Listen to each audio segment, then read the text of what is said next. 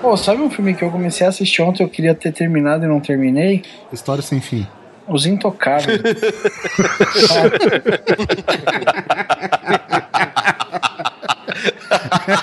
Que idiota.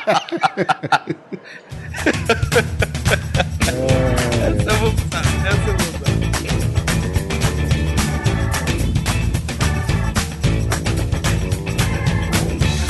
Grande Coisa. Um podcast que é bom, mas que também não é lá grande coisa.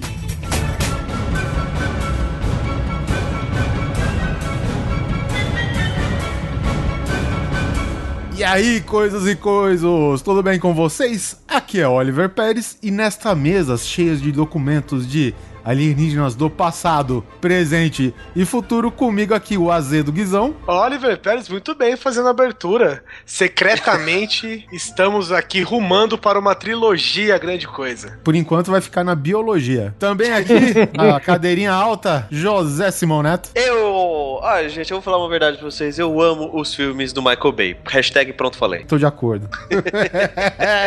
Pode atirar na gente, foda-se. Pode atirar, filha da mãe, pode atirar. E conosco aqui um convidado diretamente da cidade gamer, Vivacqua. Da aristocracia. Olha Di- só. diretamente do gabinete do prefeito. É, bom, alienígena bom é alienígena morto desde o Space Invader. Eu não vi um bom alienígena até agora. E quando eu vir um, eu vou pedir pra ele fazer que nem o Roger do American Dad e cagar um cocô de diamantes. Neste Que beleza.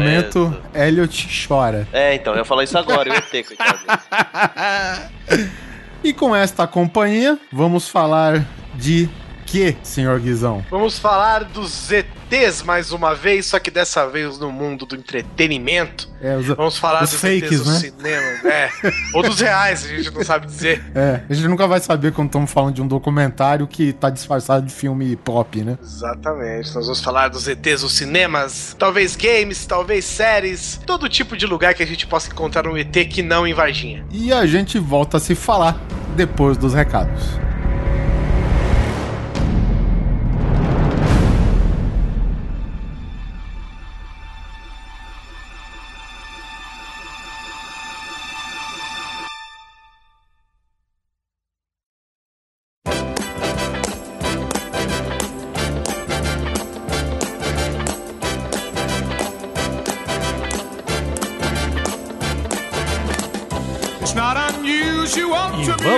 Para mais uma leitura de e-mails e comentários aqui no Grande Coisa do episódio 59, referente ao episódio 58, Causos de Corações Partidos.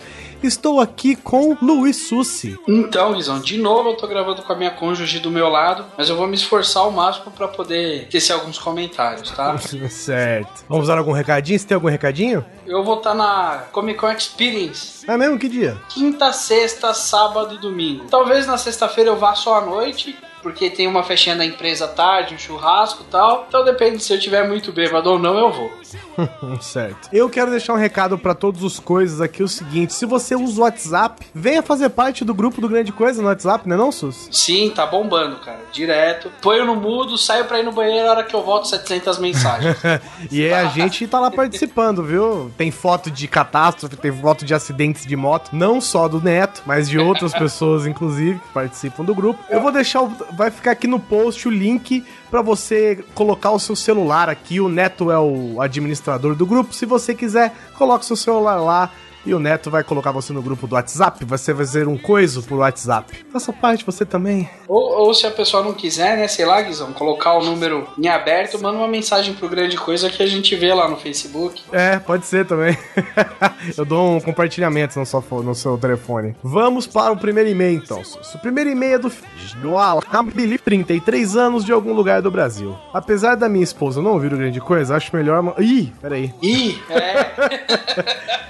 é do Christopher. É, aqui é o Christopher Lambert, 33 anos de algum lugar do Brasil. Apesar da minha esposa não ouvir o grande coisa, é melhor manter o anonimato para evitar problemas. Primeiramente, que cast sensacional e triste ao mesmo tempo. Relembrar dessas histórias fazem surgir sentimentos ambíguos de nostalgia e felicidade e de tristeza. Me lembro de ser muito burro na minha infância, mas uma menina que desde a primeira série gostava de mim eu ignorava sempre. Dava uma de amigo e nem dava condição. Meu, primeira série, filho, não vem com essa não de que É. você não dava condição. Você nem sabia o que que era isso aí, meu irmão. Alguém te contou isso, É, não vem com essa não, não dava condição. Até que chegamos na oitava série e um véu caiu na minha cara, mas aí já era tarde, ela estava namorando um cara que era o atleta da turma e tal, e nunca mais a vi. Putz, já foi apaixonado por uma menina por mais de um ano, sendo que tinha visto ela apenas uma vez. Era prima de um conhecido e ela vinha para o bairro de férias apenas uma vez por ano e nunca tive nem a coragem de chegar nela pra falar um A. O foda é que achei ela no Facebook esses dias e a mulher está incrível, link. E a gente acha que a burrice diminui com o tempo. No meu caso, demorou muito para a percepção maliciosa ser ativada. Desde uma vez que uma amiga da faculdade me perguntou se eu queria ficar na casa dela, a gente tinha acabado de sair de uma festa com a turma da faculdade, era tarde, longe de casa, e ela fez o convite e adivinha minha resposta. Fui para casa jogar RPG online. Caralho, tô dizendo, eu era muito retardado, mas a vida ainda assim tenta arrumar as merdas que a gente faz. Hoje sou muito bem casado e feliz. Um fato interessante aí, Guizão, já quase puxando a próxima linha de e-mail dele, é que quem vai sempre pra casa jogar RPG online é o Neto, né? Mesmo a vida mostrando pra ele, derrubando ele da moto e falando: menino, não vai pra internet, Vá viver. vá viver. Vamos viver, gente. Mais um fato interessante é ver aquelas meninas que éramos afim na nossa adolescência, hoje e a maioria está baranga. Em compensação, aquelas que nem dávamos mínima estão espetaculares. Uma ah, se tivesse uma máquina do tempo. No mais é isso. Também já tive namorada ciumenta e terminei por isso. Já tentei pegar irmã de amigo, mas a amizade falou mais alta. Era uma época muito boa que não volta mais. Valeu pelo cast. Christopher, valeu meu querido. Obrigado. Sabe, Sus, eu vou te falar, cara. Eu estava achando, particularmente, que esse podcast ia ser só saraivado de balas, velho. Eu também achei, Guizão. Até, até colocaram um disclaimer, né? Mas, mas a, a, a galera gostou, Guizão. A galera... É, que bom que, que bom que. gostou, É, né? é verdade, que bom que o pessoal entendeu que é uma brincadeira, né? Sim. E, e não tem como a gente inventar coisas. A gente inventou os nomes, é claro, mas não tem como a gente inventar coisas, entendeu? A gente fez o que fez, né? Adolescência e contamos o que aconteceu. A gente até ficou no silêncio, né? é verdade, tentando evitar o, o pior, né? Te- teve também aí, ô Guizão, o e-mail do João Batista. Ó, o nome do meu pai. Ó, o Xará. Não é do seu pai, não, Guizão? João Batista 45. Não, só se meu pai fez há 25 anos atrás. Ah, não, não, aqui, não é não, não é não. Olá, coisas. Meu nome é João, tenho 15 anos. Os podcasts de vocês são a alegria do dia, principalmente no trabalho. 15 anos no trabalho. Cara, você trabalha numa olaria Você cuidado, hein, amigo? Você é crime o que estão fazendo com você, hein? e fica fazendo, fica fazendo tijolo, cara? Eu já recomendei pra nove amigos e cinco já são fãs do Grande Coisa. Ah, pô, você tinha que ter colocado o nome deles aqui. Até uns meses atrás eu estava na fase cabação e a me trocou por uma menina. E depois voltou comigo e eu aceitei. Peraí, você tava numa fase. Ele tava, ele, ele tava namorando Ele a menina. A fase cabação, eu imagino que ele estava namorando. Tipo, fiel e tudo mais, É, né? isso. E aí a mina trocou ele por outra mina e depois Isso. quis voltar com ele. Isso, Cara, aí depois, com outra menina, traiu ele de novo. Depois disso, me meteu uma galhada com outra menina. E aí me armei e, e tomei uma atitude de macho. Eu vou continuar lendo porque eu espero que você não tenha feito o que eu tô pensando que você fez. Arranjou um namorado. É, arrumei, o- arrumei namorado. Ué, pra pagar na mesma moeda. Pode ser também, às vezes vingança é vingança, né, cara? Agora estou entrando na festa do Catupiry, que inclusive por causa dessa expressão meu chefe me mandou pra casa por, por causa do meu ataque de risos. Abraços e continue com esse excelente trabalho. Não se esqueça que pode ser crime o que estão fazendo com você. Denuncie, viu, João? É, se, ô João, se ele falar que vai te mandar embora, você fala, cara, eu tenho 15 anos. E acabou, acabou a boca do cara. Você vai mandar um cara de 15 anos embora, sem certeza. Cara, como amigo, né? Eu tava bacana, só tenta entrar ali no meio das mulheres, ficar com as duas de uma vez. Usa esse seu charme, jovem. Tá aí, ó, de repente funciona. Aqui, ó. Esse e-mail é do Antônio Marcos Jr., mas não é dele. O amigo dele pediu pra ele mandar. O nome dele é John Doe. Meu nome é John, vim contar uma história que passei, que não é lá grande coisa. Eu, Serelepe Pimpão, 21 anos, encontrei uma pessoa especial e comecei com C a namorar. Até então tudo bem, eu sabia que ela já tinha sido casada e tinha três herdeiros. Ela morava em um apartamento e de vez em quando dormia lá. Certa vez, o ex-marido dela entrou no apartamento. Algo que precisa ser dito. Esse cidadão tinha aproximadamente 2 metros de altura e deveria ter uns 140 quilos. Basicamente um lutador de MMA, tal qual Al Alistair Overeem, não sei quem é. Quando o cidadão me viu, ele tentou fechar a porta algumas vezes. Na sétima ou oitava vez que ele tentou fechar a porta, não aguentou e rachou, bem com o batente. Caralho. Nossa senhora. Caceta, eu tinha aproximadamente 1,71 de altura. Aproximadamente 1,71. Deve ter 1,60, Guizão. Não, aproximadamente 1,71, né? Porque não 1,70 aproximadamente. Não tinha como, em sã consciência, brigar com um cidadão daquela categoria, até porque a situação não podia ficar mais louca. Quando ele fechou a porta, foi em direção à minha namorada, começou a falar alto e dar indício de que queria agredi-la. Prontamente fiquei na frente dela, afastando o cidadão com a mão e o disse: Precisa mesmo partir pra agressão? Já quebrou a porta, vai bater nela também? Depois em mim, o negócio vai ficar feio pra você. Aí ele disse: Sai de perto que você não tem nada a ver com isso. Eu tô ligado, mas partir pra agressão não vai levar a nada. Você tá aí bravo, tá assustando seus filhos, é isso que você quer? Porra, o bicho foi nervoso, hein? Ô, louco, ficou bravo, foi, foi macho. Nesse momento ele começou a me encarar, tal qual um cachorro que não deve ter olhado nos olhos. Eu me sentei e disse: Sente, vamos conversar como adultos. Ele começou a bravejar, falando uma porrada de coisa e eu mantive a minha postura firme. Senta aí, não vai adiantar nada gritar. Está assustando seus filhos e você estava com o na mão, né, John? Depois disso, Guizão, eu tenho certeza que ele deitou no chão do, com o chuveiro aberto. É, em posição fetal. Opa, né?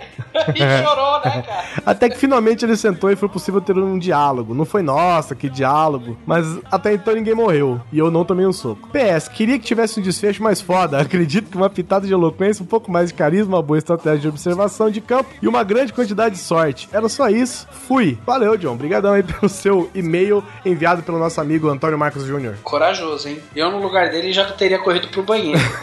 Eu... Ou fingia que era um dos filhos. Eu tá é puta, mãe, o que, que é esse cara? O que, que ele quer aqui?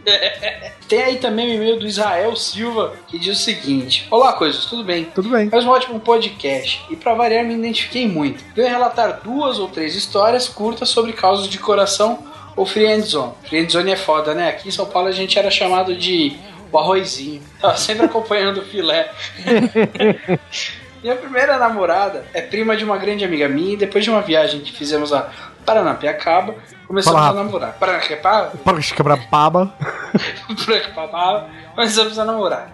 Na época eu andava de patins e ela não. E quase todo.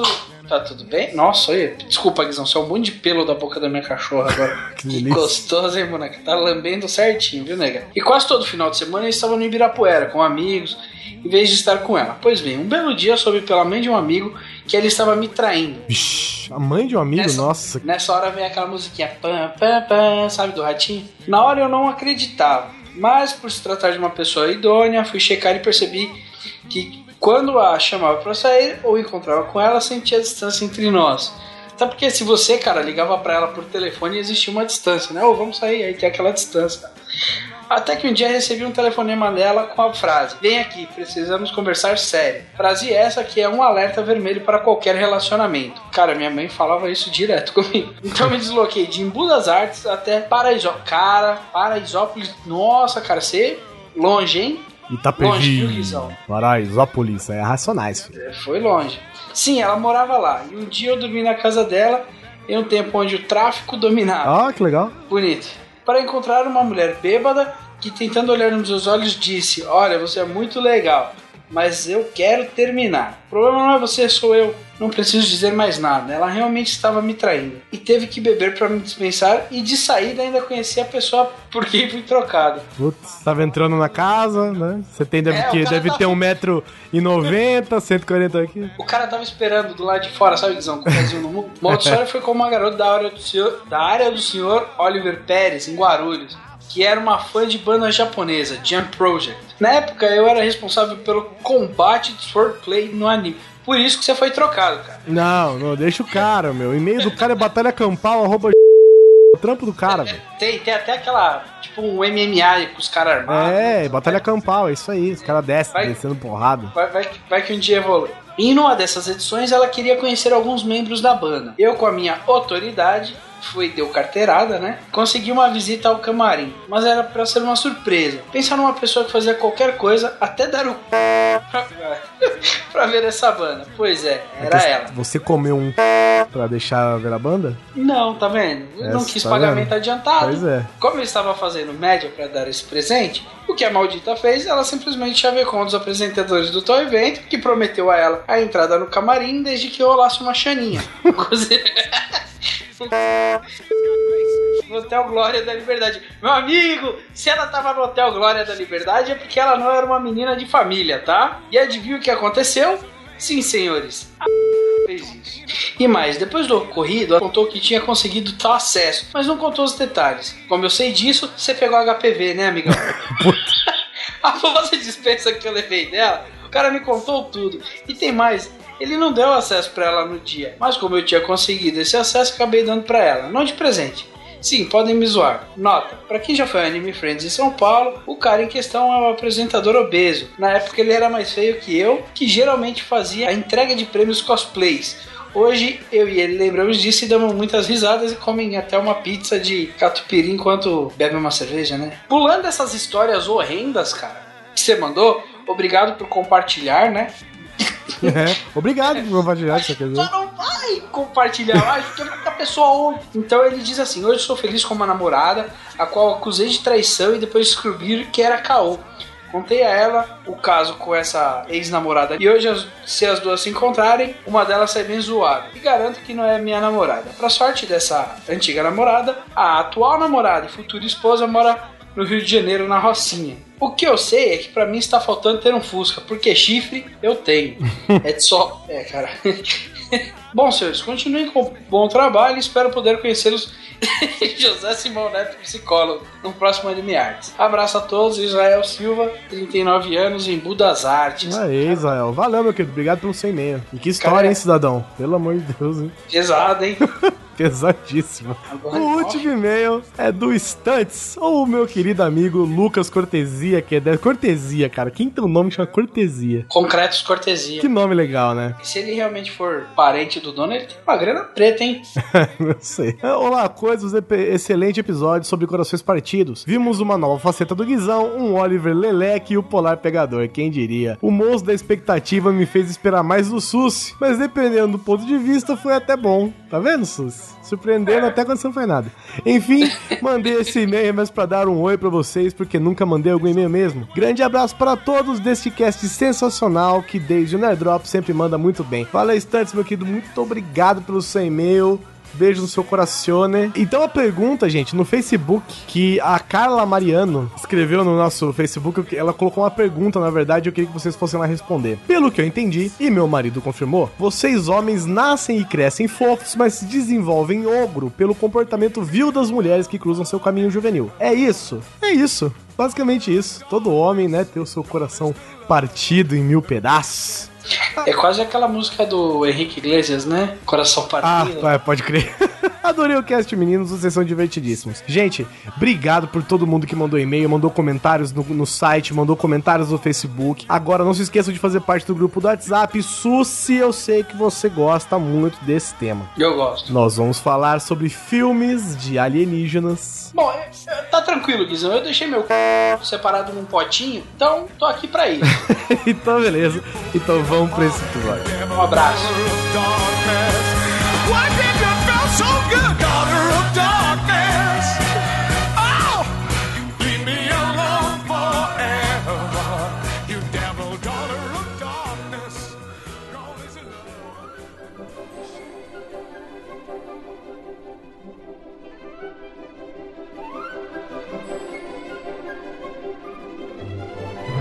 Bom, começando aqui, é, quais os exemplos mais marcantes que temos nesta possível, digamos, lista fake de ETs que sempre chegam pra nós nos agradando ou com sendo muito parceiros ou muito filhas da puta. Os nossos já famosos e conhecidos alienígenas do cinema, de games, séries. Eu acho que se a gente não abrir falando do ET do Spielberg, é sacanagem com o mundo do né? entretenimento. Sacanagem, realmente, cara. Só lembrando que esse episódio aqui não é uma continuação, mas é interessante você ouvir o Grande Coisa 51, que a gente falou sobre OVNIs antes, pra você já entrar no clima pra esse aqui depois. Você disse que ouvir o Cast 51 é uma boa ideia, Guizão? Uma boa ideia.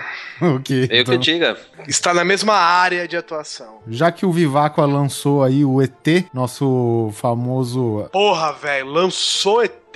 Lançou na pauta agora.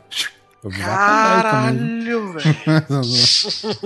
Eu estou pegando todos os trocadilhos de vocês, viu? O Vivaco tem razão, cara. O ET do Spielberg, acho que definiu bem. Era uma época até, que nem a gente falou naquele programa de filmes datados, era uma época bem positiva, alienígenamente falando. Alienígenamente. Gostou, né? Eu, gostei, abduzi essa expressão é. de algum lugar. E assim, os ETs eram os amigões, né, cara? E na verdade, você vê os primeiros filmes do, do Spielberg, né, cara? Desde Contatos, ET, eles têm essa aproximação com os humanos, né? De querer fazer amizade e tal. E o ET, cara, eu lembro que quando eu era criança e eu vi pela primeira vez é, no cinema, eu fiquei com medo dessa porra. Eu não sei. Você chegou a ver no cinema também, Vivaco? Era aquele frenesi de as crianças vão se identificar, porque tem criança, né? Querendo ou não, tem aquela alegria do. Só tem criança, né? É, só tem criança no filme, mas, tipo, tem galera armada. Eu até entendo a pataquada que o Spielberg e o George Lucas fizeram de trocar as armas por walkie-talkie, né, cara? Ah, Porque sim, eu é. lembro vividamente de pessoas de terno e roupa azul com armas na mão e, e assustando criancinhas. Mas eu lembro também que era, eh, se existe o Deus Ex Machina, né? Existe o Deus Ex ET, que era o moleque que consertava os fios quebrados,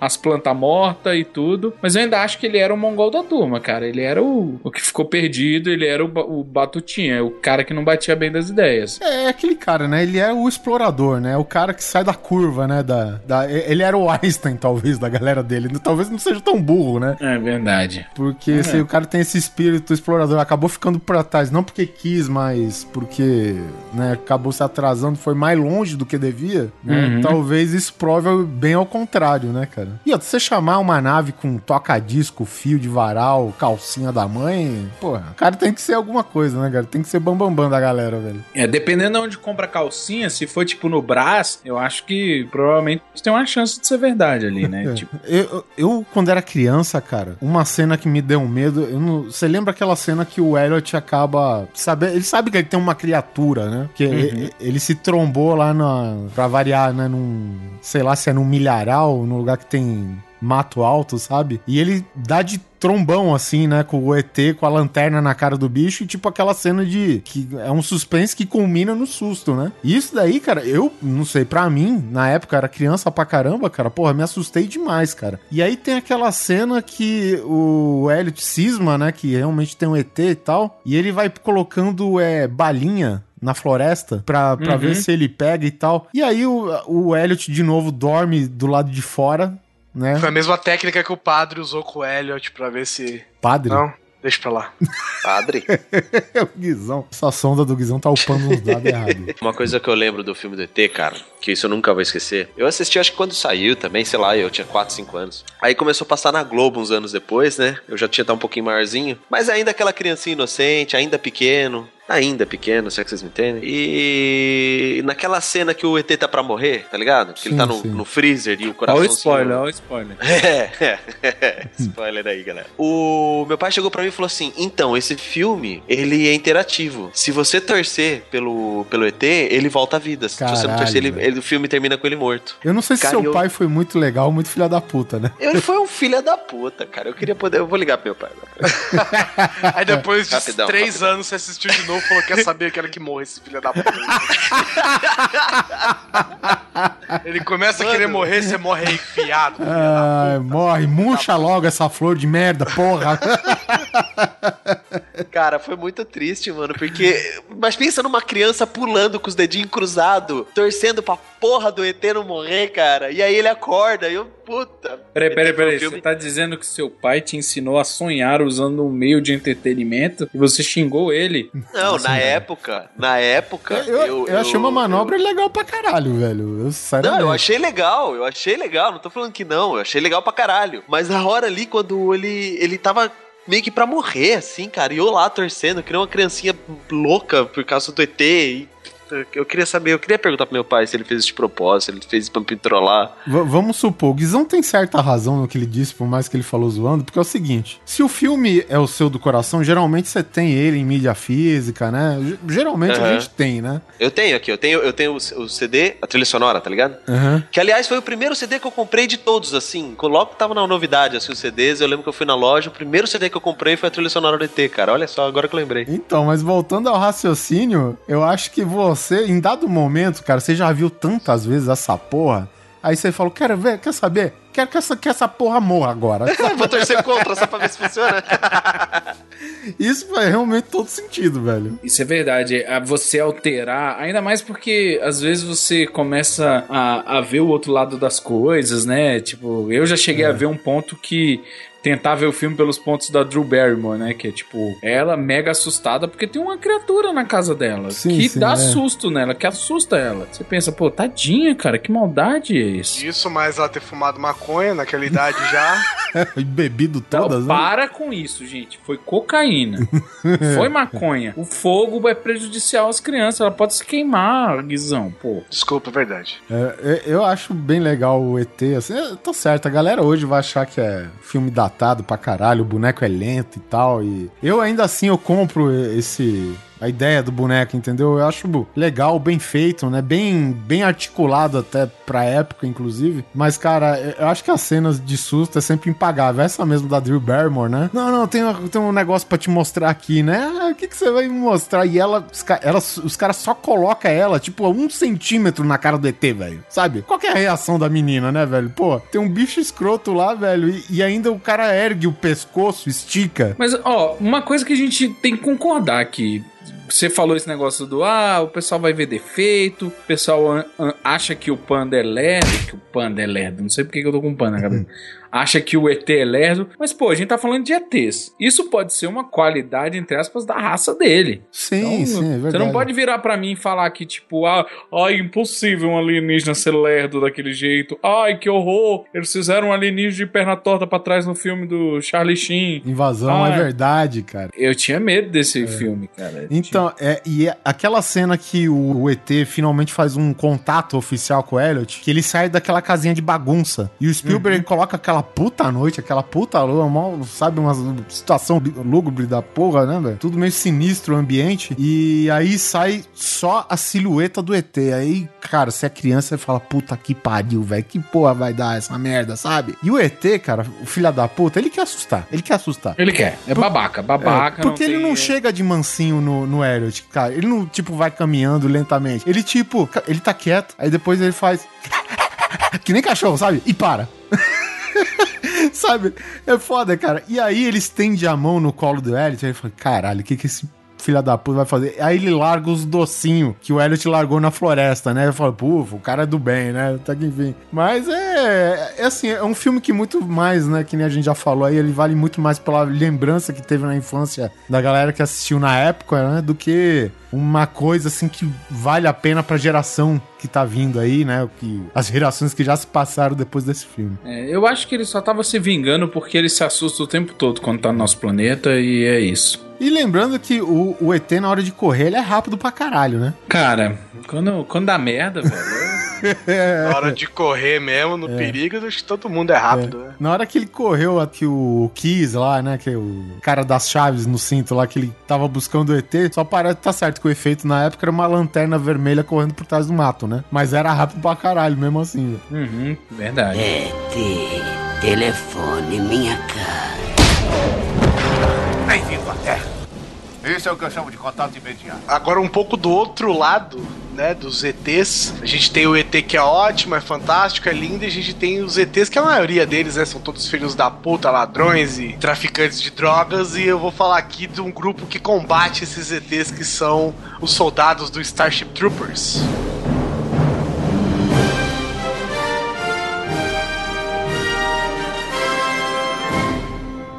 Desculpa aguar sua cerveja, mas você sabe que tecnicamente eles não são ETs, né? Ah, não? São o quê? É, porque eles não foram pra Terra. Eles só É, jogaram a verdade. porra do meteoro. Então, se não estão na Terra, em Eles teoria. não são extraterrestres. Mas eles são aliens. É, mas alienígenas são os humanos no planeta dele, olha só. Exatamente. Ah, então a gente chegou numa dicotomia aqui. Ah, não, não, não, Nós não, não. somos Podcast aliens. com palavra difícil eu não participo. Mas e aí, vale ou não? Vale, vale, né? Claro. Vale porque, cara, é Power Rangers com alienígenas, É. São criaturas de outro planeta, afinal de contas, né? É o primeiro filme dos Power Rangers que fizeram. É muito louco. Porque você tem aquela tropa que vai atrás dos ETs, né? E tem vários tipos de ETs diferentes. E ao mesmo tempo tem aquela, aquela luta de egos, né? Você fazer parte da frota, né? Do, do fleet, né? É, é importante pra família, todo mundo gosta, alguns não gostam, né? Tem, tem toda aquela coisa, é meio uma analogia ao exército dos Estados Unidos. né? E era um exército unissex, né? Já era coisa bem moderna já na época. É, pois é. Apesar das mulheres serem psy, psychics, né? Não. Não tem um bagulho que elas eram as, as encarregadas da inteligência de. Quem era, quem era Psychic lá era o cara do How I Met Your Mother, Era o amigo dele. Ah, é verdade. é sabe? verdade. Como que chama o cara? Neil Patrick, alguma coisa assim? Nem lembro. Não é esse cara. Aí tinha, realmente, tinha alguns humanos que tinham uns talentos mais é, voltados, né, pro paranormal, né, com vidência e tal. E era o cara que fazia toda a inteligência, né, da infantaria, da, da, da parte da- das naves e tal. Mas assim, cara, realmente tinha uns alienígenas bem escrotos lá, né, cara? Tinha alienígenas não, né, criaturas, vamos dizer assim. Primeiro porque tinha o ET sacador de grampo. Sacador de grão. É, cara, a- a- aquele soldado raso do ZT, que tem boca É de tesouro. verdade, ele tem aquela boca de tirar gancho. Putz, cara. gancho não, grampo. Grampo, então, cara. Pra mim, aqui eu chamo o ET sacador de grampo. E todos eles chefiados pelo cabeça de buceta. Ué, vai dizer que eu tô falando merda. Ai, não, pior que não. Pior que não, né, cara? Eu acho até interessante porque Starship Troopers, ele tem aquela brincadeira de, de colocar que nem o, a, revista, né, o Cavaleiro das Trevas, colocar as notícias, né, no meio do, do roteiro do filme. De repente aparece alguém noticiando alguma merda relacionada com a guerra de Klengato, né, alguma coisa assim. E é foda, cara, que no final do filme, quando eles pegam cabeça de Eita. o cara, não, capturamos, aí agora vamos estudar. Aí aparece o cara com uma puta de uma de um ariete, velho. E na hora que ele vai enfiar no, no cabeça de b****, aparece a tarja preta, censurado, sabe? É muito bom, velho. Eu acho. Assim, eu, eu não sei como é que era antes, mas eu achei muito legal que eu assisti o making off desse filme. E pela primeira vez eu vi que eles usavam atores que eram amputados mesmo, né? Sim, eram sim, pessoas que é. tinham amputações de verdade. Porque o filme, eu não sei que se vocês já assistiram, meu irmão, é tipo filme trash, velho. É, tripa e sangue a toda hora, assim. Violência. De violência, desmembramento, Gore, sabe? era gore, É, é. E, e é legal porque eles já pegavam, não, não que seja legal você ser amputado, mas eles já pegavam pessoas que não tinham certos membros, né, do corpo por algum motivo, às vezes de saúde, às vezes de soldado mesmo, de guerra e tal. E eles pegavam essas pessoas e desmembravam o cara, né? E aí já fica, puta, era muito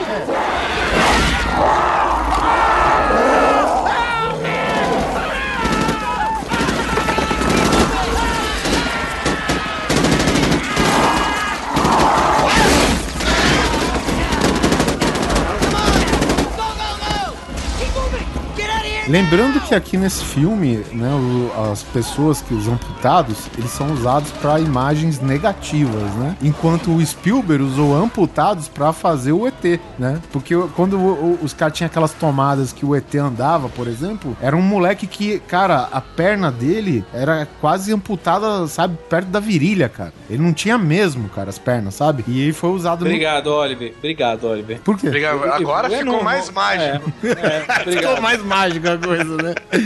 Ah, mas, bom, pelo menos o cara ganhou seu cash lá, né? Esses daí, cara, era só pra mostrar terror, guerra e violência, né? E tem aquele momento, assim, e eles mostram essa disparidade, né, da guerra, porque tem uma hora que ele vai falar com o rapaz, com o senhor que é o responsável pela inscrição, ele fala, ah, você é da infantaria, a infantaria me tornou o homem que eu sou hoje. A hora que vê o cara, tipo, não tem os dois braços nem as duas pernas. Foda, cara. Vai, vai os três felizes pra caralho lá, né? O cara, o gênio lá, obviamente, consegue a vaga lá no jogos e inteligência, né? Não sei o quê. A mina consegue na parte, digamos, entre dois dedos, né? Na marinha, no que seria a marinha deles, né? E o cara entra pra infantaria, que praticamente é um moedor de carne, né? Como toda infantaria, né? É. E o cara só entra por causa de mulher, né? Lembrando disso. É, e vale lembrar, nudez, exceto da única que a gente queria ver na época, que é, que é a Denise Richards. Mas a outra lá. Foi a outra peito pequeno. A fez. Flores, não era Flores o nome Isso, dela? é. Cara, acho que eu vi esse filme demais. Acho que todo mundo viu esse filme muito, né, cara? Puta, aquela mulher é bonita pra cacete, né, mano? É a que namora o rico. É, então. A outra também é bonita, mas de corpo a Denise Richards ganha, né, cara? No entanto, que ela foi Bond Girl e a Sim, outra não. verdade. Ó, tem o- outra criatura que eu acho legal pra caralho, é aquele besouro gigante, velho. Sabe? O tanque Porque- deles, né? Isso, isso. Porque o Eu rico. chamava eles de baratanque. É, A um artilharia de- tanque de batalha. Era uma bar... Não, era besouro. Era né, besouro, é. Com artilharia de c... Não, não. E- esse de artilharia de c... é um outro besouro. Ele fica de quatro e dispara pro ar, né? Ah, que É, gostoso. esse é, nasceu culpa lua. O, o tanque é aquele que o rico pula em cima, metralha pode as costas uma dele e joga né? uma granada dentro. Cena fenomenal, diga-se de passagem, né, cara? Pra época, pô, no 1997, em que É, outro filme que a gente chegaria a ver um cara montado no alienígena gigante, metralhando as costas dele, jogando uma granada e ainda na explosão tomando banho de sangue alienígena laranja, né, cara? Cara, É, esse é- filme é todo muito bom. Eu acho ele bom pra caramba. Acho ele redondinho, cara. Ele tem aquelas, né, as- como que diz, as sacadas do, do Paul Verhoeven, né, que é o mesmo diretor do primeiro Robocop lá. Então tem toda aquela questão, aquela crítica, né? Então parece a princípio um filme muito exagerado, né? Os personagens parecem muito caricatos, mas na verdade são uma crítica, né? Então muita gente não acha o ponto certo disso e ele leva a crítica muito, muito pesada por conta disso, né? Mas de resto, como um filme de violência alienígenas e sangue, cara, ele é muito bom, velho. Ai, cara, sem dúvida, sem dúvida. É um daqueles filmes que pra mim tá no coração e eu não sei explicar, sabe? Eu gosto de tanta coisa que tá errado naquele filme.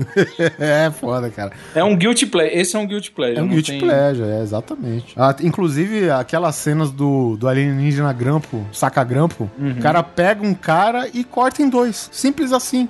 Já era, cara. Mas você está sendo injusto, Oliver, de falar Hum. que nunca se viu uma cena tão legal assim na história do cinema, É. do cara montar um alienígena, sendo que um ano antes, em 96, a gente tem outro filme de alienígena, que é o Independence Day, Olha só.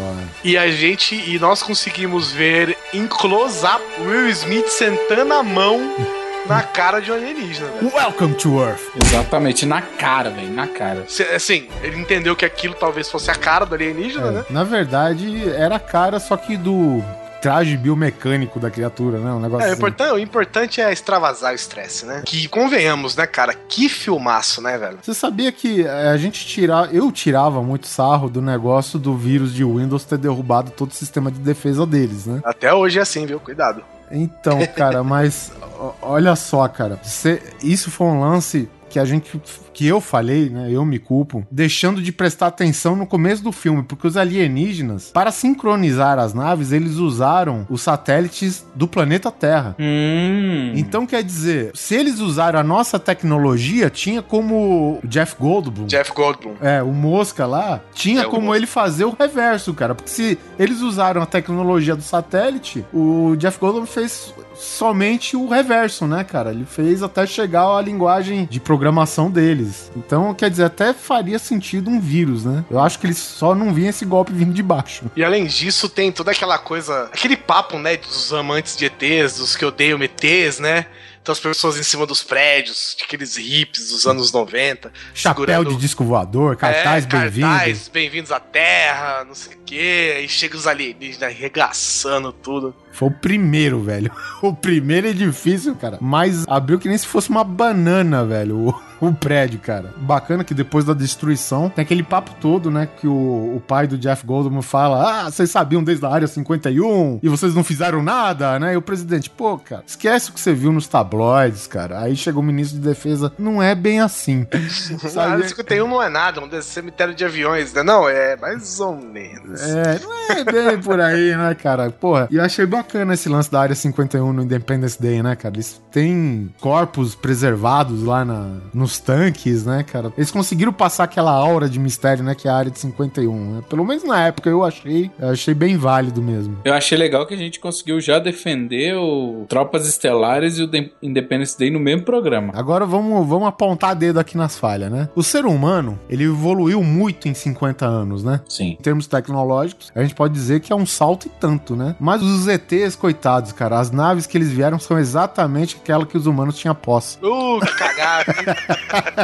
Olha, eu já Eles não evoluíram nada, cara. Nada em 50 anos. Oliver, se você tivesse dinheiro pra manter um Opala hoje em dia, você abriria a Ah, mão dele? Eu não, co- co- com certeza. O Opala hoje é um item, vintage, né? Vieram os vintage, o carro tanque. É Porra, o carro mas- mais forte que a gente tem, cara. Mas, Vivaca, numa sociedade, você aceita que cada 10 pessoas, uma seja tem espírito de colecionador. Uma nação ET inteira não pode ser tudo de colecionador, tudo gosta de, de item vintage, cara. Não é possível. Mas não é uma nação inteira, só os colecionadores vieram pra Terra. Caralho, a gente foi agredido por colecionadores. Né? Eu gostei, gostei, gostei bastante da ideia. Guizão, 100 mil pontos pro Guizão. Eu acho sensacional, cara. É, é porque, assim, tem uma cena, tem a cena, né, de quando o bêbado lá se joga com o jato, porque o- ele não tem a capacidade de lançar o míssil. O míssil travou no avião dele. De todos os pilotos, né, de todos ah, os caças que estavam na batalha aérea final, ele era o único avião que tinha um míssil, porém o sistema de lançamento dele tava fudido, né? E aí ele teve a brilhante ideia, pô, vou me jogar no feixe, certeza que os caras acharam, pô, vai fazer uma reação em cadeia a partir daqui e vai O cara do- tudo. você fala do próprio certeza filme, né? Disso, não sei como, mas tudo bem. Oh, boys! I'm back!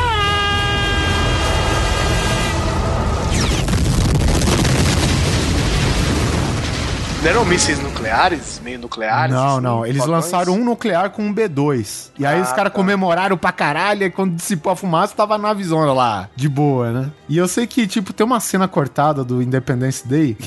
que até o diretor lá, que é o Emery, Roland Emmerich, né? O cara que faz catástrofe na Terra a cada cinco minutos, né? Quando ele entra de férias, entra o Michael Bay né, no lugar dele. Ele Até ele achou que a cena era demais e ele cortou. O que que aconteceria? Esse cara era bêbado. Então, do primeiro corte do filme, os caras não deixariam ele pilotar um avião. Apesar de ele ter sido piloto lá da Guerra da Coreia, sei lá de onde que ele foi. E aí, o que que acontece? Ele entraria na batalha com o teco-teco de pulverizar colheita. E com um míssil amarrado com silver tape no, no avião, velho. Cara, E eles- as coisas eu não duvido que funcionaria. É, tirando que você tem que amarrar o mesmo tanto do peso do avião em silver tape, né? Pra É, você segurar o Só que é o seguinte, cara, pra ele atingir a nave, ele precisa conseguir, cara, uma investida vertical, 100%. E o Teco-Teco com aquele peso todo, cara, ele vai tentar a investida, cara, ele vai cair de costas, com certeza, né? Sabe?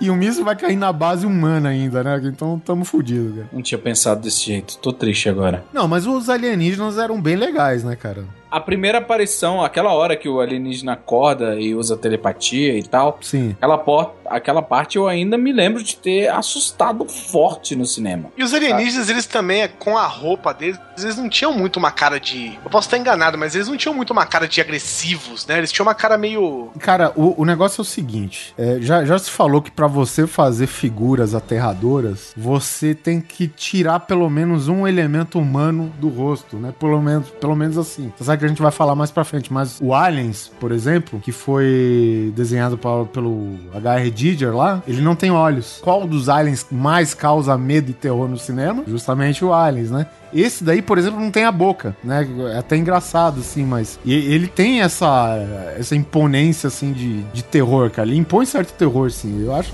foda, cara. E ainda tem uns olhos prateados, não era? Um negócio meio assim, cara. Uma íris que abre pela lateral. É foda isso. É, é, quanto mais destoa do nosso, mais agressivo fica pra gente. Tanto que aquele filme O Paul, né? Aquele filme de alienígena e tal, ele faz. Tem hora que ele faz charme com os olhos. É, né? cara. Tipo, é. ele olha pra você e, tipo, dá uma piscadinha, mesmo sendo tosco, porque eles fazem uma identificação, sabe? Não é que nem o, o Roger do American Dad, que é um, um alienígena que o que eles fazem é tirar toda a noção básica de bom senso do ser humano, botar um cara de cinza e ele bota peitão, e ele bota maquiagem de palhaço, ele finge que é advogado falido, que é adolescente transão, É, ele faz de tudo. Rockstar. É, então assim, pra ele, o ideal é zombar da raça humana porque ele não tem limites.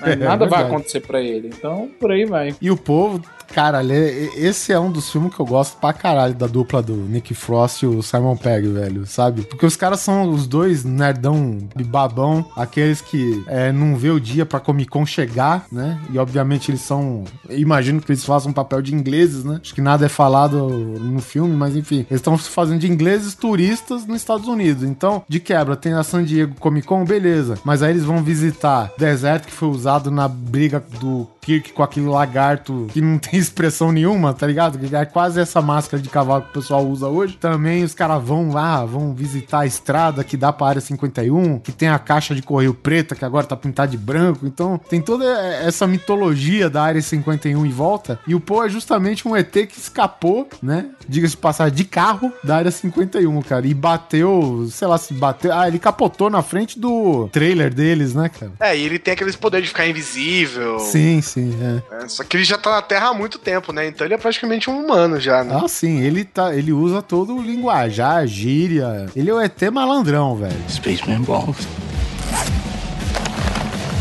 Get your goddamn hands off my motherfucking junk.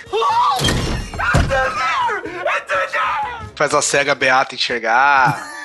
É foda, né, cara? A melhor parte pra mim do Paul é quando ele pega um passarinho, o passarinho tá morto, É. ele ressuscita o passarinho, aí os dois nerds. Oh. Aí ele vai e come o passarinho. Por que, que você comeu o passarinho? Ele falou, Por que, que você ressuscitou o passarinho pra comer o passarinho? Ele tá doido que eu vou comer um bicho morto? Ele é muito bom. Muito bom, cara. E, e- e quando o Nick Frost lá fica falando, pô, a princípio eles ficam, né, cagados de medo, né? O que que você vai fazer de mim? Você vai enfiar uma sonda no meu c, né? Não sei o que e tal. Porra, cara, eu não sei que vocês têm essa ideia. O que, que eu vou fazer? O que, que eu vou, eu vou coletar peido da terra inteira? Não sei o que, sabe? É foda. Mania cara. que vocês têm. Mania que vocês têm, cara. Muito engraçado, cara.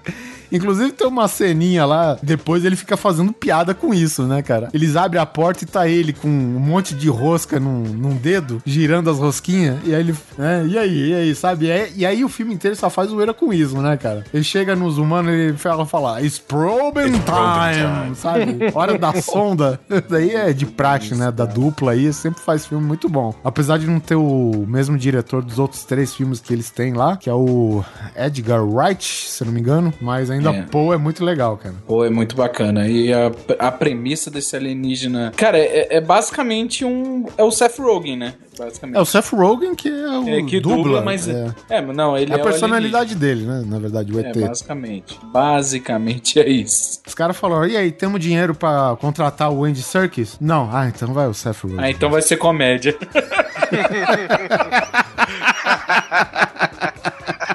Então vai ser comédia, foda. É, ET, telefone minha cara. Bem-vindo à Terra. Esse é o que eu chamo de contato imediato. Fala de Distrito 9, Simão. Ah, Distrito 9. Bom, a primeira coisa assim que eu gosto muito do Distrito 9 em si é o filme em si. filme a gente, em eu sei si, que a gente né? tá falando dos, dos, dos aliens, etc.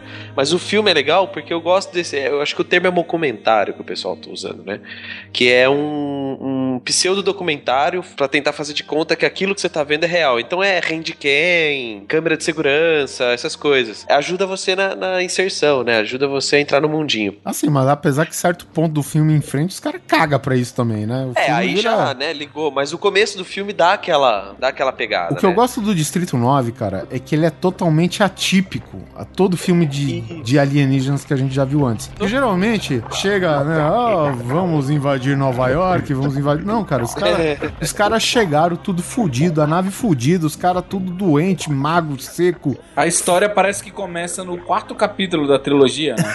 Exatamente, né, Você cara? olha, parece um Star Wars. Já aconteceu muita coisa, gente, mas o que interessa é que a gente vai contar agora. Os caras embaçam tanto tempo co- com a nave, assim, sobrevoando. Sobrevoando não, porque ela tá quieta, né? Ela simplesmente empacou lá e parou. E eles foram pra, pra África do Sul, né? Pra, É, pra Joanesburgo. É. E Até porque o diretor é, né? O- É sul-africano também, é, É, ele verdade. é sul-africano. E o legal é que o filme, justamente por ter passado um bom tempo, eles ficaram lá dentro, porque a nave parou lá em cima de Joanesburgo, né? Ficou pairando lá e sem nada. Uma hora caiu um pedaço, eles conseguiram invadir a nave e viram que os ETs estavam na merda lá dentro, né? Não queriam invadir, não queriam nada, sei lá, furou o pneu e tiveram que parar na Terra. Aí ficou esse negócio porque a África do Sul sofreu muito o apartheid, né? Então, de repente, o que que virou? Virou um novo apartheid lá dentro, né? Os, os alienígenas fi- tinham que ficar separados num gueto, é, existiam lugares que era proibida a entrada de alienígenas.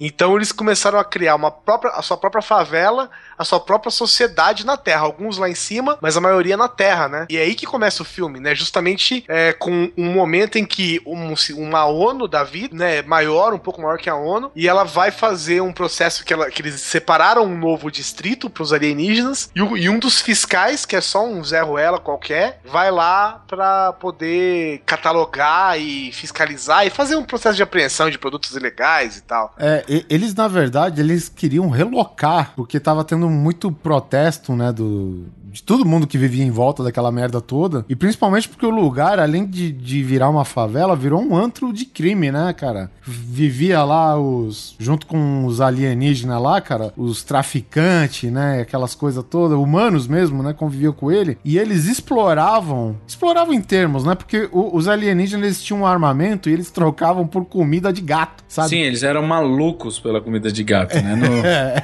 é.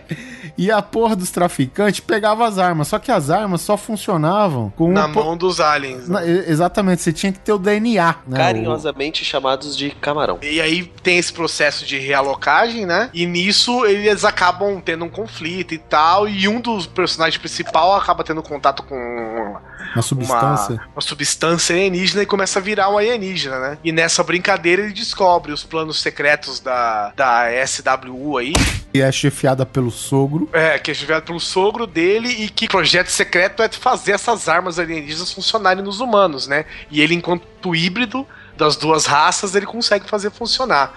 E aí tem um momento em que eles começam a usar as armas alienígenas que é sensacional, velho. Sim, sim, é muito bom. É a hora que os efeitos especiais são ativados no filme, né? Porque mesmo os alienígenas, eu não sei quanto a vocês, mas a, aquele ambiente ficou tão real pra mim É, que a ficou única foda. hora que eu senti que tinha efeitos especiais era quando as armas eram ativadas. Até Porque, os alienígenas estavam bem encaixados, né, no é cenário. isso que eu tô falando, assim, eu não, eu não estranhei os alienígenas, né? Eles eram estranhos, mas eu não estranhei porque eu acho que é como o Oliver tinha falado do Alien, sabe? Quando você se familiariza, você se identifica. E quando não, você se assusta. Só que o jeito que eles foram introduzidos foram de uma situação precária pra qualquer ser vivo, Sim, sabe? verdade. Tipo, o apartheid foi uma segregação racial dentro da nossa espécie, cara. Então, tipo assim, a gente se identificou com o problema, vimos as coisas acontecer. Imagina a gente ver a mesma situação com pessoas. Porque eles estão na merda, eles têm uma tecnologia superior, mas eles não conseguem fazer nada, sabe? É, um filme é um reflexo do que a própria humanidade passou, né, velho? Então é todo esse ar verídico, né? Não só o que o Neto falou aí de, da- do, do estilo de mockumentary, aquela, aquele troço todo da handcam, que ajuda mesmo na inserção, né, cara? Tudo isso, tudo junto, né, cara? Porra, deu um- uma veracidade pro filme, cara, que não tem tamanho, cara. Eu saí de boca aberta do cinema, cara, porque Pra mim foi um espanto. Eu só tava esperando mais um filme de alienígenas, cara, sabe? E até onde o cara conseguiu se aprofundar com um tema que é tão básico hoje, né? Foi nota 10 mesmo o filme, cara. Eu acho legal também, porque é o seguinte, né? Eles mostram o quanto que filha da puta um ser humano pode ser, né? Porque eles transformam um dos ETs em herói e os dois vão se ajudando, né? O no caso seria o O humano que vai virar ET, né? Whitcoes, né? Eu nem lembro o nome dele. Que ele era, um, ele era um agente da, da acho que é MWU lá, né? É, o que eu gostei é que ele era agente, né? Literalmente. É, não, ele apresentava os alienígenas pra gente, ele contou a história pra gente. Sim, é. E ele acabou. E ele se. Tipo, a gente se simpatiza tanto, pelo menos eu, com os alienígenas. Quando ele começa a se transformar num deles, cara, eu falei, era o que eu queria que acontecesse. Bizarro isso. sabe? E aí o que que acontece? A, a entidade lá que mexe com os armamentos lá tem interesse no corpo dele porque agora ele é uma arma biológica, né? Digamos assim. Porque ele é o único humano capaz de manejar as armas dos alienígenas, né, cara? E aí o que acontece? O cientista lá fala: ó, eu sugiro a gente coletar os órgãos deles, porque agora ele tá se transformando totalmente em ET. Por enquanto, agora, ele tá o híbrido perfeito. Ele tem metade nosso, metade alien, né? E aí o cara olhando aquela porra toda, né, velho? Aí ele se solta, já pega uma arma lá, cara, muito louco. O contexto todo do filme, cara, sabe? É, e você vê que os aliens realmente não querem treta, né? Porque eles só querem voltar pra casa, porque eles ficam de boa no lugar que eles separam eles,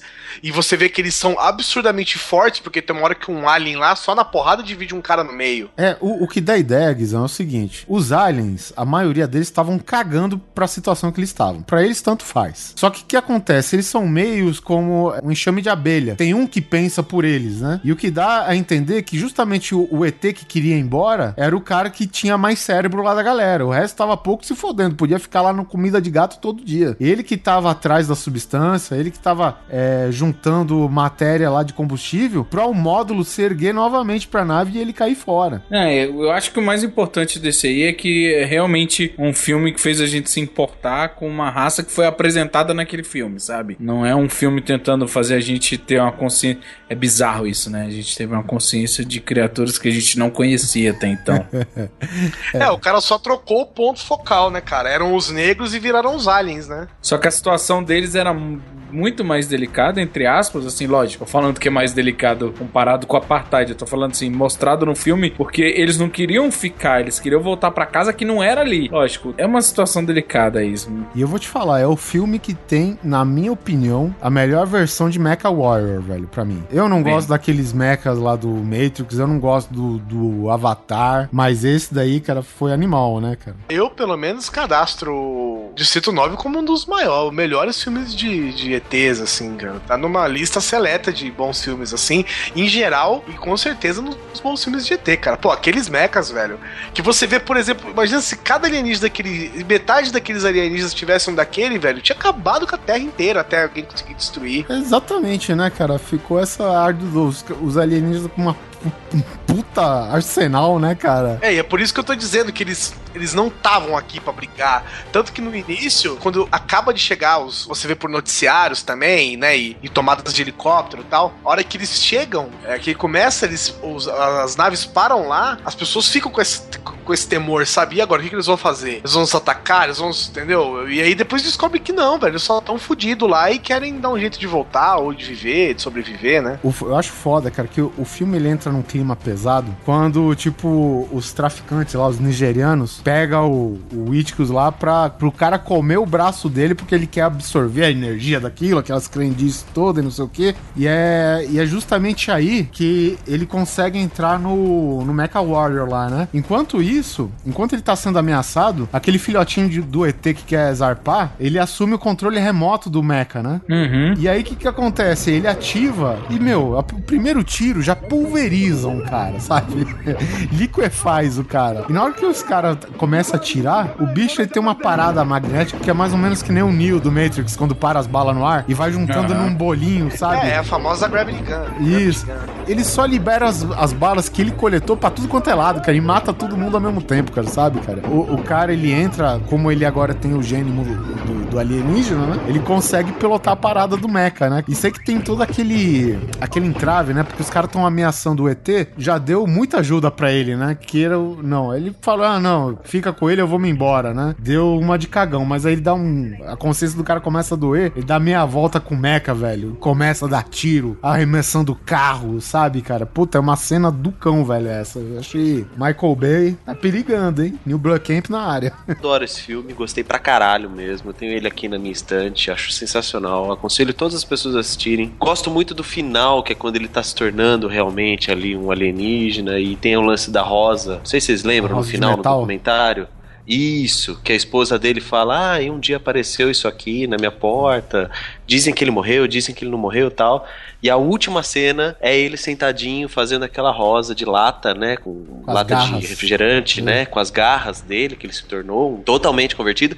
E tem uma sensação, pelo menos que passou pra mim, uma sensação que ele tá ali esperando passar os dois anos Três. que o amigo dele. É. Três, né? Isso. É, que o amigo dele, alienígena, falou que, que depois de três anos ele teria condições de voltar pra curar ele, pra ele voltar a ser humano. Então, o- a- Afora o filme em si, tem essa questão é, de que caberia. Não que eu queria que fizesse um 2, mas você entende o que tem uma sequência na história bonita, assim, que ele não vai abandonar a esposa, que ele pretende um dia, que ele tem um sonho de voltar a ser humano e recuperar a vida que ele tinha. E, e tem esse lado sentimental muito legal, porque ele era um cara que caçava eles e se tornou um deles, né? É um filme que ele não se concluiu lá, mas que ao mesmo tempo ele se deu um fim, né? Ele deu... Isso, é, é. Isso, exatamente. Você não é. precisa fica, fazer uma fica a seu sequência. critério, né? Não, por favor, não faça. Não façam, é exatamente isso, cara.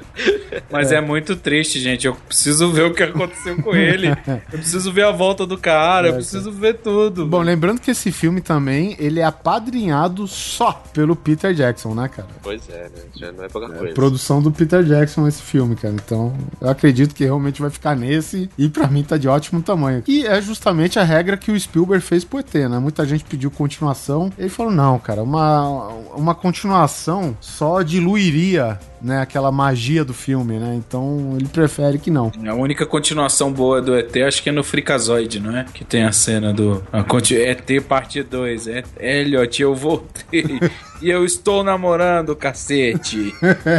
cara. ET, telefone minha cara. Bem-vindo à Terra. Esse é o que eu chamo de contato imediato. Nós não podemos passar um podcast falando a respeito de aliens do cinema sem falar de aliens.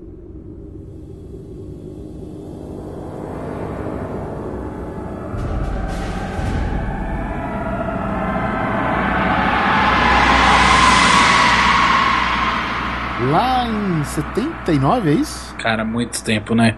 É muito tempo, cara. Eu, eu lembro que tem. Bom, a gente tá falando, obviamente, do filme Aliens. Eu tô falando do filme Alien. Alien, é, Aliens é do James Cameron, né? Alien, que é o filme do Ridley Scott, 79, 1979, fala a respeito da galera da Nostromo, que é uma nave transportadora, né? Tem a galera gosta de falar, são os caminhoneiros do espaço. Isso. Estão levando uma carga, né? E quando a, a animação suspensa, né? Que os tripulantes se encontram, é suspendida justamente porque a nave capta um sinal de SOS. Não é bem definido, há um padrão certo, né? Eles definem que existe um padrão que talvez seja um SOS, por isso a, a nave parou, né? Então, quer dizer, é, e aí entra todo aquele clima, né? Eles são obrigados a pousar num satélite, né? Do, de um planeta, que é o LV. Fala aí, Vivaco, você que fez um Aliens aí faz pouco tempo, não? Cara, é, LV eles 226, é isso? Isso, ele- eles pousam no, no satélite, num planetinha, né? Eles encontram uma câmara gigantesca e lá eles descobrem. Cara, tá aí, né? Que eles pedem